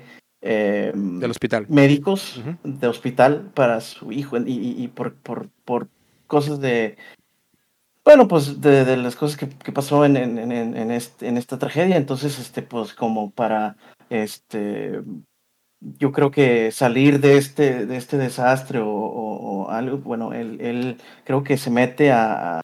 al hospital, ¿no? Y tiene secuestrado. Al hospital, ¿no? Para, para, como en protesta y bueno, también este, pues ahí este, uno se puede imaginar una cantidad de cosas de, de quiénes son los rehenes, en dónde está, este, o sea, ya eh, eh, lo que me gusta mucho de esto es que se, queda, deja mucho para la, la, la imaginación. De hecho, lo platiqué mucho como si fuera una película, como la película de Booth, este, o, varias películas que podemos mencionar aquí. Este, pero sí, o sea, creo que no es muy popular. Eh, bueno, según esto no es muy popular porque es, es, muy mecánico, como que muy se, puede, se, se, juegan las mismas cartas para más o menos llegar al mismo lugar, pero y la mitigación es distinta, es, es, este, es poca, pero, pero a mí me gustó porque yo lo jugué una y otra vez imaginándome diferentes situaciones como si fuera una película. Y eso a veces es suficiente para que alguien este, pudiera disfrutar de un juego mucho que los demás no disfrutan. Pero bueno, y, y creo que hay varias hay varias eh, no, ediciones, ¿no? Creo que también, eh, como tú creo, creo que había hay otro con eh, arte distinta y creo que viene con villanos distintos. De hecho, hay muchas este, expansiones. venden, la caja de colección en todas las expansiones, pero hay muchos que se llaman boosters pack, ¿no? que vienen varias expansiones y cada, cada una ya trae dos villanos distintos. El otro villano que viene aquí en la caja principal es una maestra que, si mal no recuerdo la historia, algo así, secuestra a varios de los alumnos y pues igual tú tienes que negociar, ¿no? Para que ella se tranquilice y para que no vaya a hacer ninguna tontería. Entonces, la temática del juego sí es, puede ser un poco fuerte, pero yo creo que este juego, totalmente de acuerdo contigo, Chino, eh, es muy mecánico, eh, no hay mucha mitigación de suerte y es un juego muy difícil para ganar, de hecho, es, tienes, depende mucho de la suerte de los dados, eh, pero yo creo que eso es lo que le afecta al juego también, que, que no tiene, vaya, que usualmente los juegos solitarios por lo regular tratamos de que tenga un poquito más de menos mecánica y un poquito más de, no sé, de inmersión, por decirlo así. Pero este juego eh, sí tiene, sí, en gran parte. Es un juego que a mí me gusta mucho, pero sí he conocido gente que juega solitarios que no le gusta Hostage, Hostage Negotiator por las mismas eh, características que ya mencionas. Del 0 al 5, Chino, ¿qué le darías a este, a este juego? Entre, los juegos que juego de un solo jugador, este, le voy a poner un sólido 3. Sí. Este, hay, hay, hay juegos muchos mejores, pero este, sí, este, exactamente, por, porque hay veces que, bueno, eh, dices, ah, no voy a ganar uh, y es difícil, mejor vamos a hacer, eh, pero temáticamente, cuando quiero algo así, lo saco, ¿no? A mesa, pero hay juegos eh, de, un, de, un, solo jugador con, que, que, también, además de ser temáticos, hay, no, hay mecánicas un poquito más, más complejas, un poco más este, dinámicas y, y, que se puede, este, eh, bueno, partir de ahí, ¿no? Este, hablar de todas las dinámicas que se pueden imaginar uno. Este, pero sí, este, este sí lo quise este, recomendar. Este, bueno. eh, porque es eh, como accesible, eh, existe, hay, hay, muchas versiones y este creo que me costó 20 dólares, 25 dólares creo, este, esta versión creo que es la versión de, esta salió en 2015, pero bueno. Eh, Hostage Negotiator. Muy fácil de conseguir. One Rider Games. Sí, porque en, en, realidad lo que dices, eh, eh, el precio es muy accesible, creo que a mí me costó como 15 dólares americanos. Y habrá que mandar una copia a mi querido Chava para que también se dé por ahí unas buenas aventuras tratando de negociar este, con los terroristas y evitar tragedias, ¿no, Chava? ¿Cómo ves? ¿Te interesa el tema? Claro, y saben una cosa, este, yo estoy muy acostumbrado a jugar juegos este, en grupo, o sea, en el peor de los casos con mi esposa, que también le gustan los juegos de mesa. Pero eh, eh, siempre he querido arrancar con juegos en, solitario y, y, meterme por ahí y no, no he encontrado como la puerta de... Estás, en, el, estás en el lugar correcto y adecuado. Solo BG Podcast. No hay más, no hay más. Estás en el lugar indicado para que esa puerta mágica y llena de aventuras se abra. Queridos amigos, para seguir con el tema principal, porque hay que seguirle, voy a comentar bien rápidamente un juego que he traído a mesa que nuestros buenos amigos de, The OP o USOpoly nos hicieron favor de enviarnos eh, y eh, lo enviaron por el podcast en inglés, pero lo jugué y vale la pena comentarlo porque queridos amigos que ustedes me han seguido saben que a mí, a mí, a mí, a mí, lo mío, lo mío, lo mío es Batman y si en algo pones Batman, eh, lo compro. entonces estoy hablando de Batman Rising, pero está basado en la temática o en el cómic de, de Batman Who Laughs o sería la traducción el Batman que ríe que sin spoilear mucho es una combinación entre Bruce Wayne y eh, el Joker, ¿no? Y es este, este personaje que es el villano de villanos que últimamente ha reinado en, el universo DC y el más temible por, pues, por toda la Liga de la Justicia y por Batman. ¿De qué va el juego? El juego cae en la serie de los juegos Rising. Por ahí el primero que salió fue Thanos Rising con la licencia de Marvel. Luego salió el de Harry Potter que es con Voldemort, o el que no se debe pronunciar, ¿no? Su nombre, algo así. No soy muy fan de Harry Potter, pero sé que por ahí va la temática. Em, y también está en esa misma mecánica. Luego después sacaron exclusivamente para Europa, que también me, hicieron un gran favor los amigos de OP de, enviármelo.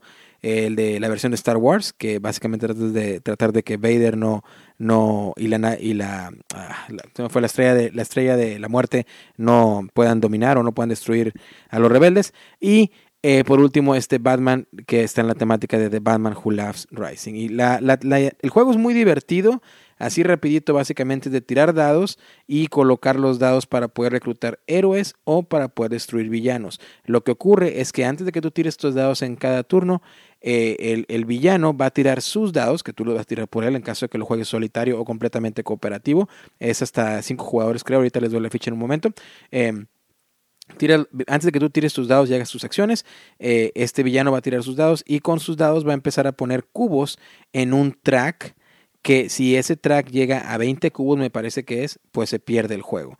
Ahora bien, va a poder obtener cubos y también va a hacer que en el tablero eh, este villano se va a estar moviendo a diferentes locaciones. Y si llega a la locación que tú estás, él va a atacar a tu héroe, a los héroes que ya hayas reclutado y a los héroes que estén en esa zona. Si en algún momento el villano logra destruir a 10 héroes, pierdes el juego. Si este track de cubos que te mencioné antes llega al final, pierdes el juego. Ahora, el único beneficio de que estos cubos avancen es que tú quieres que sigan avanzando hasta que queden solamente 6 cubos para terminar el juego. ¿Por qué? Porque cuando llegues a ese nivel en el track, quiere decir que tú ya puedes ir a atacar a este villano y es como tú ganas el juego. Pero ahí dependerá que tengas la suerte de estar en la misma locación donde está el villano, tratar de usar un dado que vas a, básicamente a sacrificar para poder viajar a su tarjeta o a su locación en el track y ahí tratar de tirar los dados para obtener la combinación que la carta te dicta para hacerle un daño. Y solamente le puede hacer un daño por turno y él tiene una vida de 4 o creo que 5. Entonces vas a necesitar 4 o 5 turnos esperanzado en que en sus dados no ponga muchos cubitos amarillos en el track y no mate más héroes porque de lo contrario pues vas a perder y él va a dominar todos los multiversos o los diferentes tierras o planetas del universo DC en el cual él se encuentra pues este villano. No te quiero spoiler más de la historia, todo esto ocurre en el universo del cómic de, eh, de eh, Scott Snyder, que es eh, Batman Dark, Dark Knights Metal o la, El Caballero de Metal, que es un cómic o un, una saga que recomiendo bastante. Nuevamente, yo juego aquí mucho el, como diría en inglés, no mucho el bias o el favoritismo, porque yo todo lo que es Batman, producto que es de Batman lo consumo.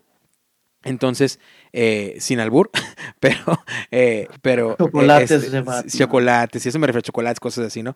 Pero eh, este cómic se lo recomiendo bastante.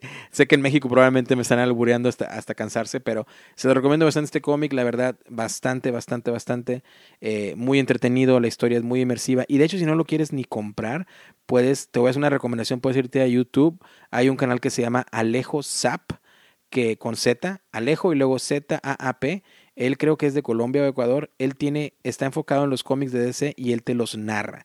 Entonces, los puedes ver y escuchar o si vas conduciendo los puedes escuchar como audiolibros y está bien divertido, bien padre su canal, chéquenlo por ahí. Este, y él tiene ahí toda la historia de, de Batman de Dark Knights Metal con eh, del Batman que ríe o de Batman Who Ya en otros episodios con más tiempo, ya que juegue más el juego porque solamente lo jugué una vez y perdí, estaré preparado para hacer una reseña y dar una puntuación. La ficha técnica rapidito, que creo que no vale la pena tampoco mencionarla mucho porque no muchas personas han, ingresado datos en la BGG de este juego. El juego es nuevo, fue lanzado a finales del año 2020, creo que en diciembre. Hasta ahorita tiene una puntuación de 7.9, de 1 a 4 jugadores, 60-90 minutos. De hecho, no tiene registrada la complejidad y eh, eh, su lugar es en el 10.434. Como les digo, no podemos confiar en estos datos porque pues eh, todavía no está la base de datos completa, ¿no? Y es diseñado por Patrick Mariano y es publicado por The OP o USA Opoly. Así que, sin más, mis queridos amigos Chava y Chino, vamos a la parte principal del episodio que vamos a hablar del tema principal, que en esta ocasión es fetiches de los jugones, obviamente, de juegos de mesa. Así que vamos para allá, como siempre, en 3, 2, 1.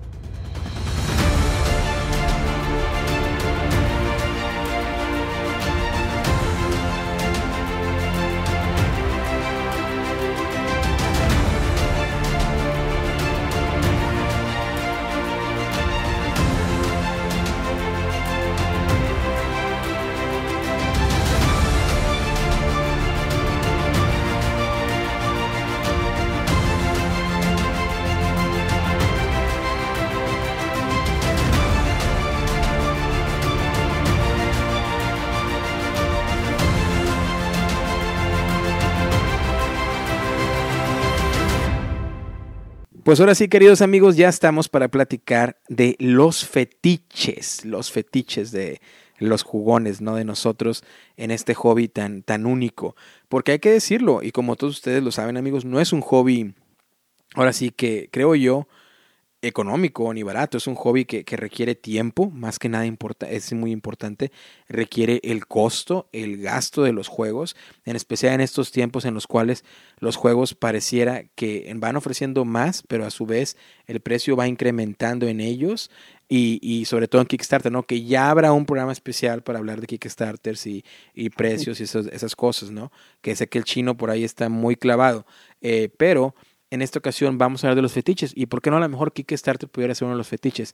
Pero quiero empezar a poner el tema sobre la mesa y como esto va a funcionar es, voy a estar mencionando algunos de los fetiches que yo tengo. Iré pidiendo obviamente las opiniones de mis amigos eh, Chino y Chava y también si ellos por ahí eh, van sacando fetiches, pues vamos platicando también de eso. ¿Y con qué hablo de fetiches? Me refiero, por ejemplo, como este primero, enfundar las cartas o ponerle los slips a las cartas. Y pareciera que para muchas personas esto es casi casi una religión, un deber, un mandamiento incluso para el hobby. Conozco gente, y yo por ahí me voy a incluir, pero conozco gente que ha llegado al extremo, buenos amigos con los que yo juego aquí en Indianapolis, que compran un juego y ese juego no se puede tocar hasta que las cartas estén enfundadas. Y nos vamos más allá. De hecho, juegos en los cuales no tienes ni que barajear nada porque las cartas simplemente son simplemente sirven como guía o como algún aspecto estético del juego y aún así se enfundan cada una de las cartas porque así tiene que ser. Y no hay ningún juego, porque me consta de un amigo que tiene una ludoteca de alrededor de 400 juegos, que él, literal, juego que tiene, juego que tiene que estar enfundado. Voy a empezar yo un poco con esto.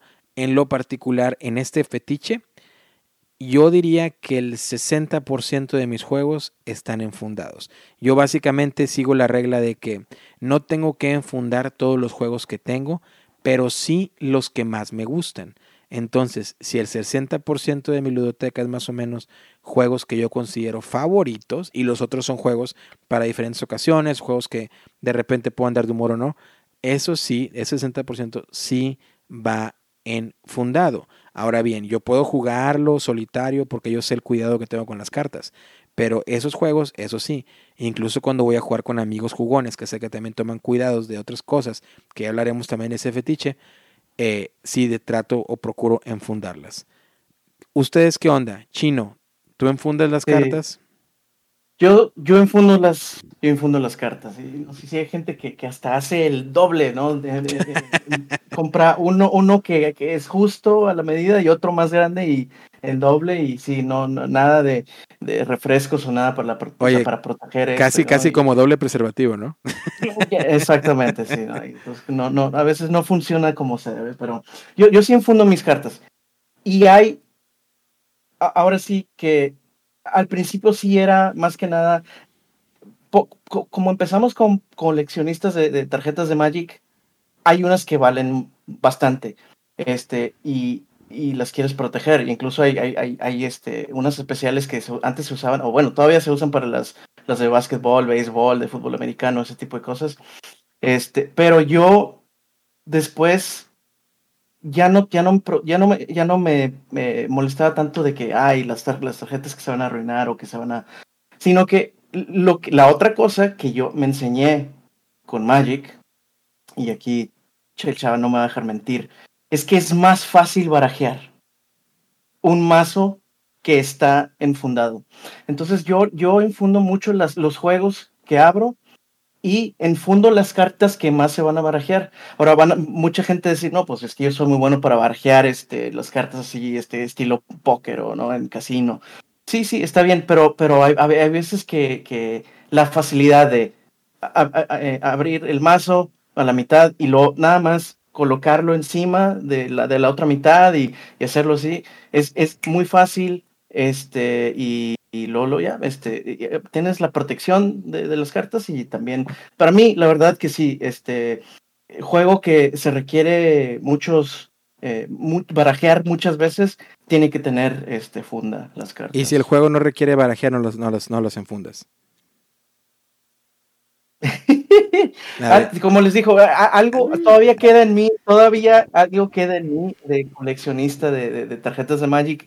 Si es un juego también es, si es un juego que, que voy a, sacar a mesa bastante, sí, este, sí, sí la saco, o que, o, o, a lo mejor, este, unas con arte muy bonito. Hay otras que, este, no es, no es porque sea el arte, sino que a, lo mejor, este, es un juego de Kickstarter, ¿no? Y no hay otro, es único, o alguna cosa así, ¿no? Ese tipo de cosas. Yo, yo diría que soy un, un 8 de 10, ¿no? Sí he visto cosas que, que, que, que digo, no, no, o sea, no, está muy, este, está muy extremo, ¿no? Eh, la de ponerle dos, tres fundas a una carta ya es algo para mí, pero... Porque no vaya a ser, ¿no? Oye, Chava, ¿tienes alguna experiencia tú con esto? Y sin querer crear polémica, pero este, no todos los, los protectores son creados iguales. Entonces, este, sin, sin, sin, juzgar a nadie. Claro, claro. Que levante la mano. Va para ti, Chino. Va, para ti, Chino. Va para ti. Este, protectores específicos para cartas o tarjetas específicas como las de Gloomhaven. Claro. No son de un tamaño eh, clásico y entonces hay que buscar unos específicos. Claro. Y no, creo que e, e, están en otro nivel abajo. Sí, no, pero, pero obviamente es, depende del juego, eso es cierto. Por ejemplo, tengo un amigo que está aquí hablando en este caso el chino que me regaló un juego donde tienes que adivinar el número que está pensando otra persona a partir de tarjetas, es una cosa extraña. Ah, el de The Mind, muy buen juego, muy buen juego. ¿eh? Claro.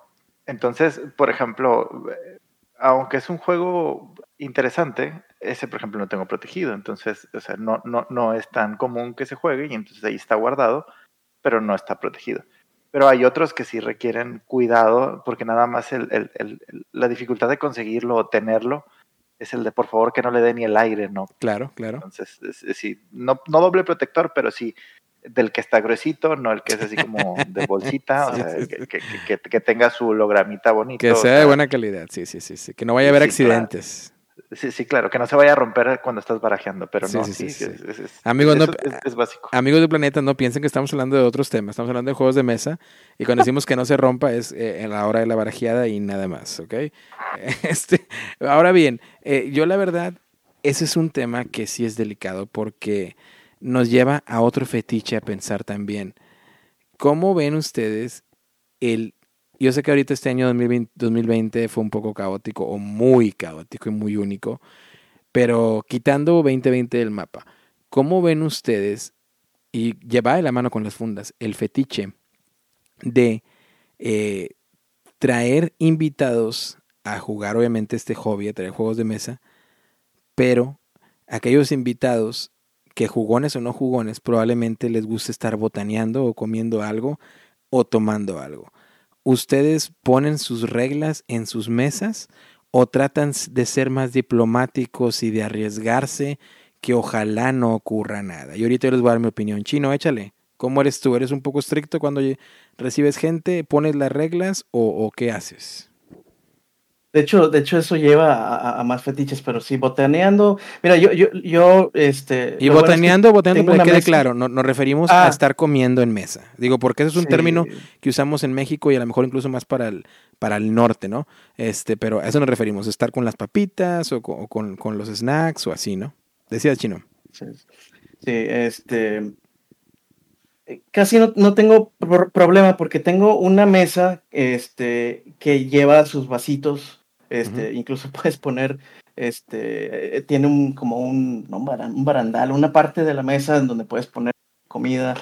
Pero sí, eso sí, no, o sea, si vamos a comer, es pausa, vamos a comer a la mesa, a la otra mesa. Sí. Y, ahora, ok, terminamos de comer, regresemos a mesa.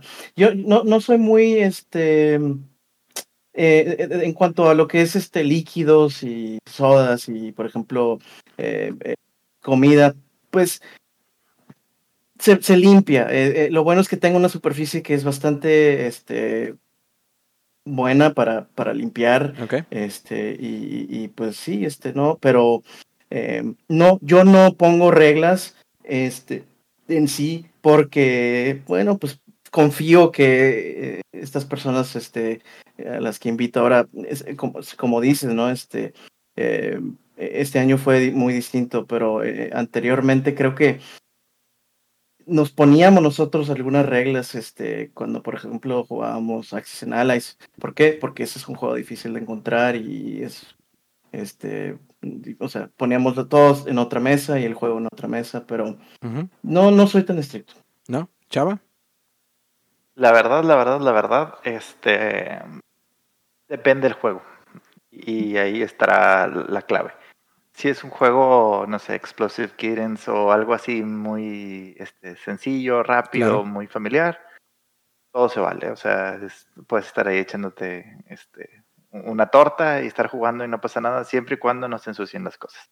Claro. Pero si ya estamos hablando de, de, equipo específico o cosas más, más pesadas, ahí sí no hay este, todos este, con bote de agua, pero con tapa, no se puede tirar porque luego se ensucian y ya no sirven. ¿Y te ha tocado alguien que, que, que veas tú como que, vaya, pone una cara así como que, qué delicado? Porque lo que ocurre es que mucha gente, y yo lo que voy a comentar ahorita, mucha gente que no está en el hobby, pensaría y dice, ay, vamos, es un juego, no pasa nada. No lo ven con el mismo valor como lo vemos nosotros, de que, vaya, hay gente que colecciona cartas de beisbolistas, hay gente que colecciona cartas de, de, de futbolistas, ¿sí? Y esto en realidad, pues para nosotros es igual, pero mucha gente no lo ve así. No, y hay gente que, que las mismas cartas de futbolista, de basquetbolista, las, las toca con guantes. O sea, no, no, no, no las toca con la mano directamente. Es más, ni cuando abre el, booster.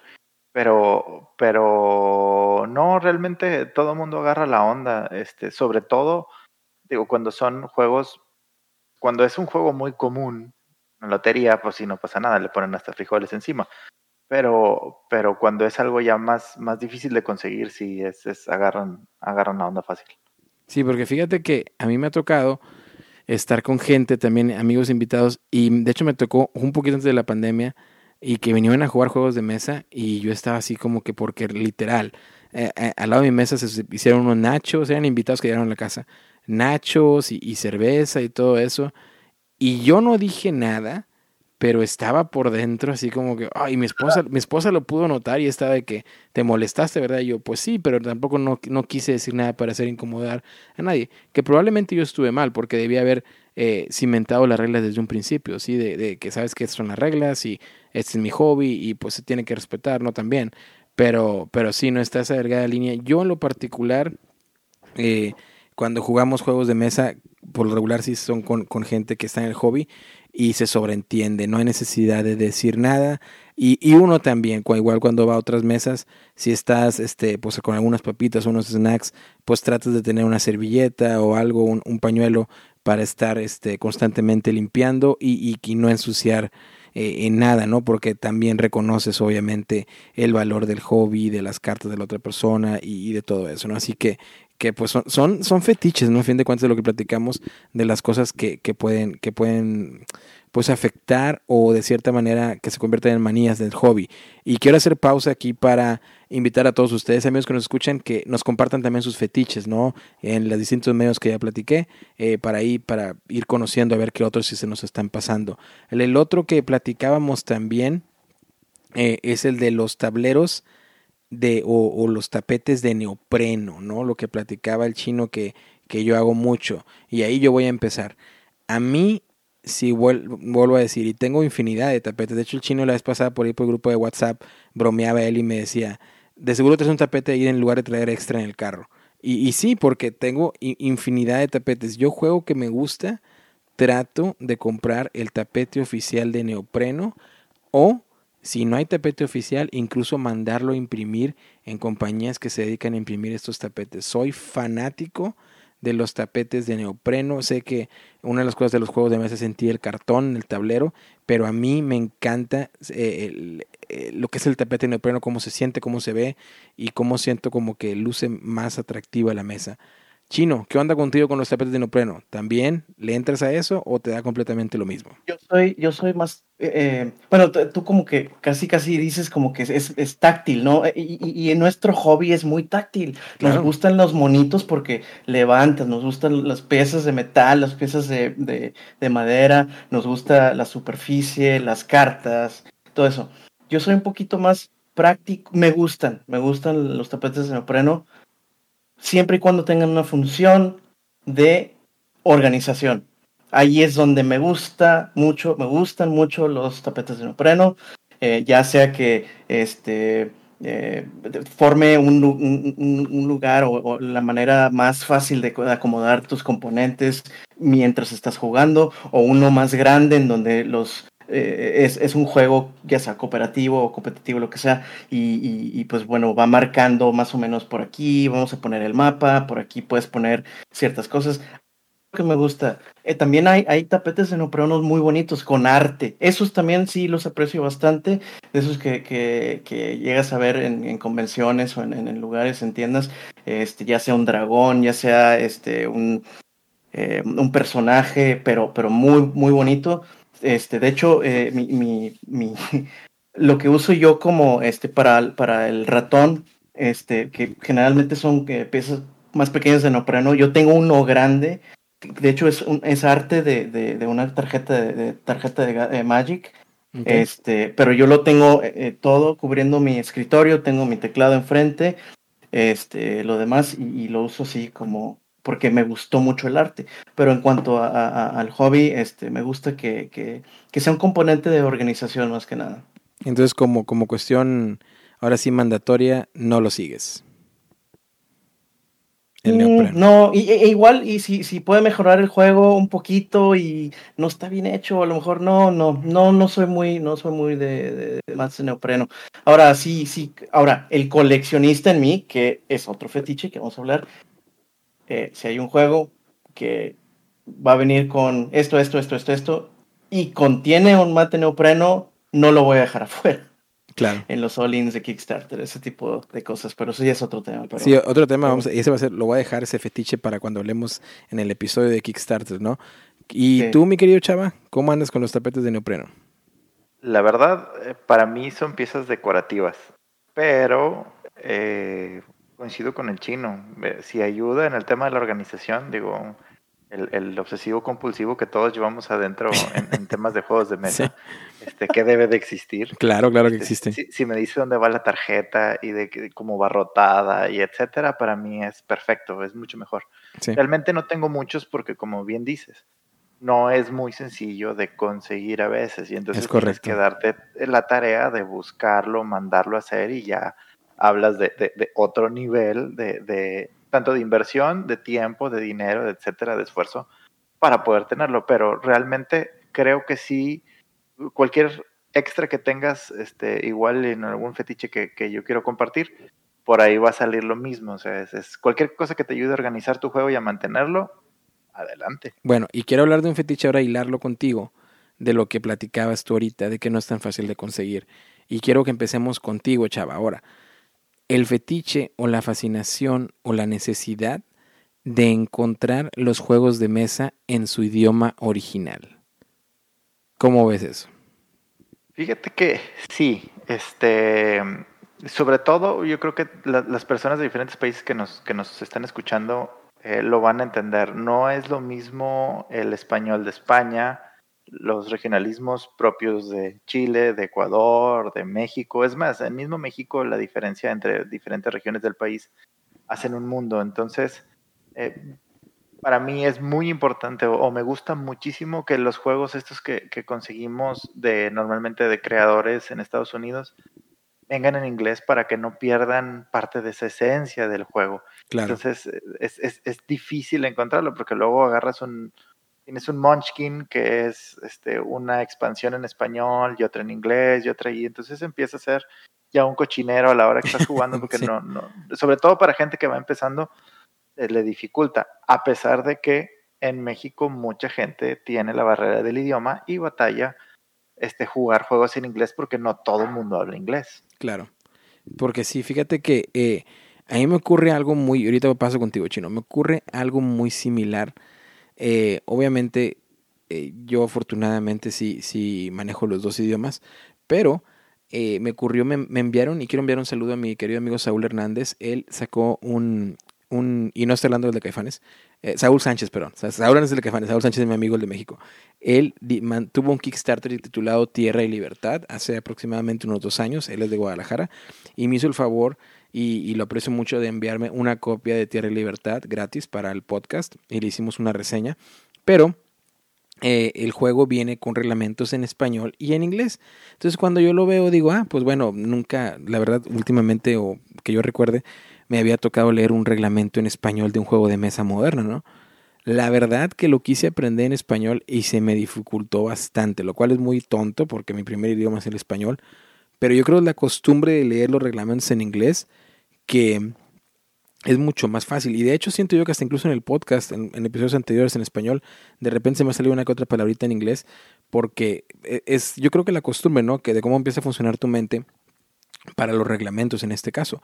Entonces, fíjate que a mí esa experiencia que me tocó también sí me hizo eh, darme cuenta que definitivamente, como bien dices, eh, tiene que ser no tanto el reglamento para mí de dónde viene el juego, porque obviamente si dice en alemán, pues no, pero, pero sí de que tenga que ser en inglés. Siento que a veces es más fácil implementar las reglas en inglés que, que, que en otro idioma, ¿no? En este caso en español, otros, el, el, en el caso de nosotros, pero en español. Chino, ¿tú qué onda? ¿Cómo andas con, con eso de los, de los reglamentos de los juegos o la versión de los juegos? Fíjate que ese, fíjate que ese fetiche no, no me lo esperaba. Es muy interesante.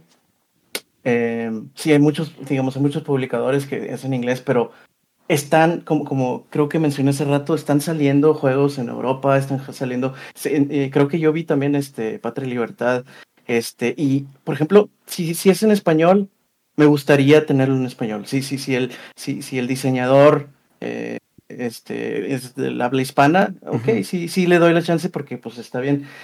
Pero, por ejemplo, eh, yo tengo juegos de, diseñadores polacos eh, no voy a entender nada, o sea, ni siquiera para aprenderme el reglamento, aunque sí estaría padre, ¿no?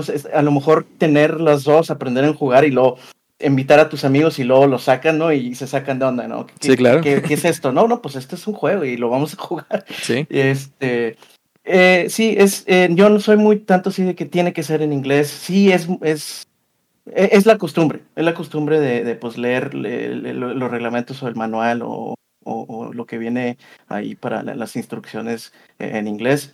Pero sí, eh, eh, también es el tipo de juego. Creo que hemos dicho eso bastante.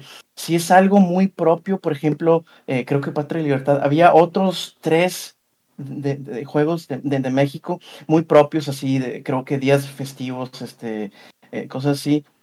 Este, y, no tiene que ser de México, o sea, no sé, un juego italiano, por ejemplo, eh, voy a hablar de, por ejemplo, Tuscany. Tuscany es un muy buen juego, es muy bonito, es todo eso. ¿Por qué no tenerlo en italiano, no? O sea, es la región toscana y, este, y es de vinos y así, pues tenerlo también. Eh, ahora sí, sigo con el coleccionista en mí y me gustaría tener una, una versión italiana de, de, de, ese juego o a lo mejor este va, este, se me hace, no se me hace este, necesario, pero sería algo muy interesante, eh, por ejemplo, tener Juana de Arco en francés. Este, Imagínate. Ese tipo de cosas. Sí, por ejemplo, porque yo platicando en episodios anteriores con, con mi querido amigo Luis Flay de España, él me contaba que él llegó a tener allá cartas de Magic que eran en italiano. Ah, Entonces, eh, cartas de Magic en italiano y ahorita tienen un valor eh, más elevado por ser rarezas, ¿no? Sobre todo cartas, cartas antiguas. Entonces sí sería interesante, como dices tú, ver a cierto punto, más allá por el coleccionismo, ver ciertos idiomas originales de los juegos o ciertos idiomas alternativos de los juegos, pero más que en el coleccionismo. Yo para jugarlos o para aprenderlos definitivamente me voy a ir por el inglés porque es ya como mi mente automáticamente funciona para los juegos, ¿no? Y creo que para la mayoría de muchos de nosotros, independientemente de que estemos en México, en España o Argentina, cuando vienen los, los, los, los eh, juegos de mesa en inglés, ya automáticamente es más fácil incluso aprenderlos en inglés. Sé de muchas personas que viven en España que no se esperan a que salga la edición en castellano, que los publica Maldito Games, que los publica Devir. No, ellos ya simplemente quieren la versión en inglés. ¿Por qué? Porque manejan el idioma o porque ya están acostumbrados a manejar el idioma dentro del de el mundo o el universo lúdico, ¿no? Pero bueno, ¿qué otro fetiche por ahí se les ocurre antes de, antes de, si no para dar por, por concluido esta, esta aventura lúdica? ¿Tienen por ahí otro? Yo, yo tengo uno. A ver, échale. No sé si te ha tocado gente que juega mucho Dungeons and Dragons Ajá. y que tiene cada vez más una, una, primero empiezas con una bolsa, luego una maleta, luego una caja de dados. Y entonces tienes tu set de dados para cada carácter. y tienes tu set de dados de aniversario y tienes tu set de dados específico para el grupo de amigos de la partida de no sé qué. Y entonces, este, como que es, es, parte de, de, de, esa cábala de usar ciertos dados específicos para cierto evento en una partida. Fíjate que el fetichismo de los dados, yo lo único que tengo es que a mí me gusta, y yo no juego de hecho juegos de rol, porque de hecho, de hecho hay un rumor de que mañana probablemente es el primer juego de rol, pero vamos a ver qué ocurre. A ver si alguien cumple su promesa, que no voy a decir quién es, pero es un chino. este, pero es un chino. ruso. Este, pero pero fíjate que sí, eh, ahora que lo mencionas, Chava, sí tengo una cantidad decente de dados que estaba adquiriendo cuando voy a la tienda de juegos que tengo la fortuna de que está a cinco minutos de la casa y que voy y no hay nada que comprar he, nada, he comprado ahora sí nada más por comprar algo en la tienda dados, un set de dados de que se ve bonito de poliuretano o, que son cromados o que parecen de metal o que parecen de madera y sí, no sé por qué ahora que lo mencionas, tal vez es un fetiche que tengo en muy bajo nivel, pero aún así lo tengo. ¿Y tú, chino? Y no, creo que encajo en, en, en, lo que está describiendo este Salvador. Sí, y, y son materiales, ¿no? Es, es, que ya, ya, ya hacen dados de metal en donde los avientas y, dices, voy a ganarle este dragón y, y, terminas este, despedazando la mesa del amigo, ¿no? Pero eh, otros que... Eh, eh, hay, compañías que se dedican a hacer dados muy bonitos de piedra, de, diferentes piedras, de diferentes este, cristales, hasta metales y todo ese tipo de cosas.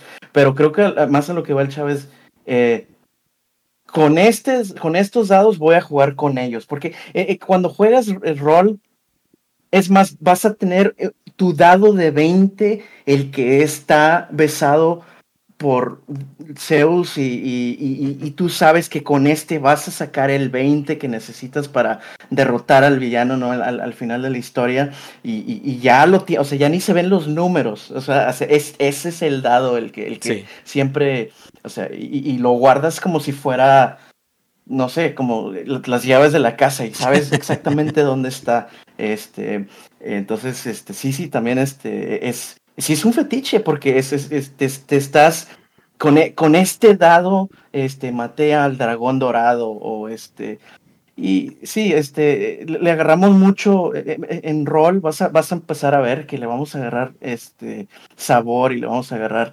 este eh, eh, preferencias a cosas eh, en, cuanto al rol. Y también sucede mucho en, en, lo que estamos hablando de, de, juegos de mesa. este, vamos a tener unos meeples que... Ah, perdón. O, un ejemplo muy claro es tener este, las monedas de metal. Claro. Y esas las puedes comprar en muchos lugares. Es más, puedes usar monedas este, raras o de otro país ¿no? Para, para este, el de plata, el que, el que vale 5, el que vale 10 y todo eso. Y, y, vas comprando monedas y, y los vas echando a las cajas que ya están bien pesadas y los vas tirando monedas y reemplazas los, las de cartón, ¿no? Este, entonces, sí, este...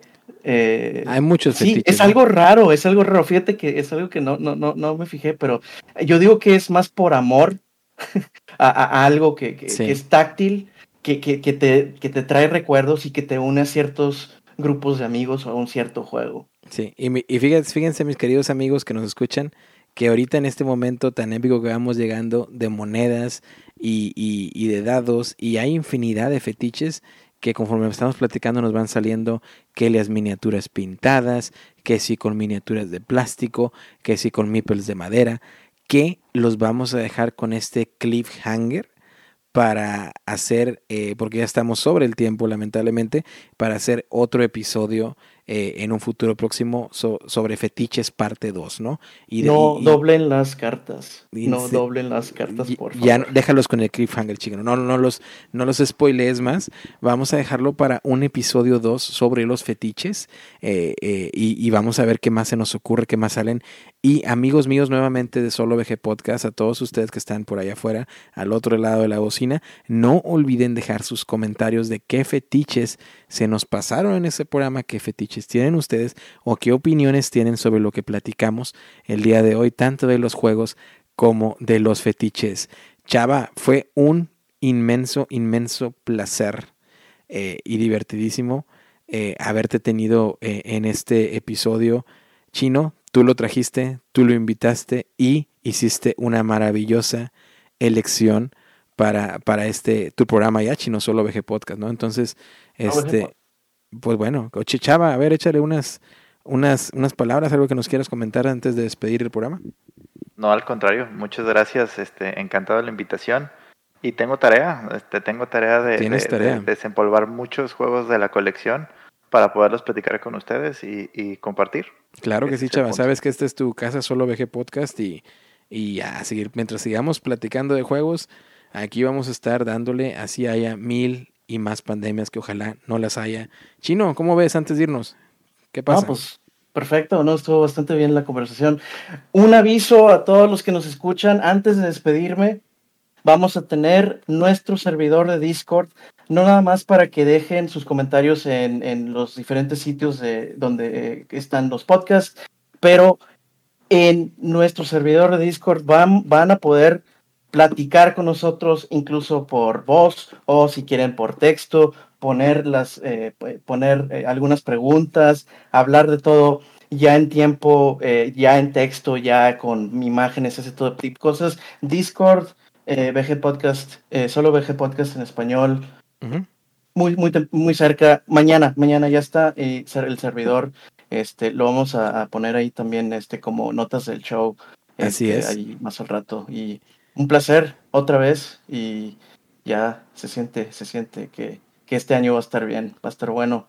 Así es, este año va a estar bueno y vienen muchas cosas muy buenas para el podcast. Queridos amigos, ya lo saben, estén pendientes, anunciaremos pronto el inicio del servidor del Discord, donde vas a poder estar en contacto con nosotros directamente, tanto con el chino, para lo que le quieras preguntar sobre sus sueños rusos de conquistar el mundo, o para mí sobre alguna recomendación, o si buscas a Chava, también lo podremos en contacto. Chava, si te quieren seguir en Twitter, ¿tienes algún Twitter, Instagram por ahí donde te puedan seguir? Para todo, prácticamente soy Chava NX, todo pegado, Chavanx. Chavanx. Ahí, me pueden seguir. Ahí lo pueden seguir, Chava NX. Y recuerden que nosotros nos pueden seguir al podcast en solo VG Podcast, arroba en Facebook, Instagram y Twitter. Chino, tu Twitter, échale. Eh, arroba chino RTG. Chino RTG, ahí lo tienes para chino que RTG, Twitter, Instagram. Este, esto es eh, para este, los podcasts y para este, juegos, juegos de eh, mesa, RPG y todo. lo que tenemos a la mesa. Ya está. Excelente, queridos amigos. Espero hayan disfrutado este episodio número 11 apenas, pero vienen muchos más de Solo VG Podcast en español. Ya saben cómo contactarnos. Como siempre, muchas gracias. Hasta luego. Cuídense mucho. Un abrazo y nos escuchamos pronto.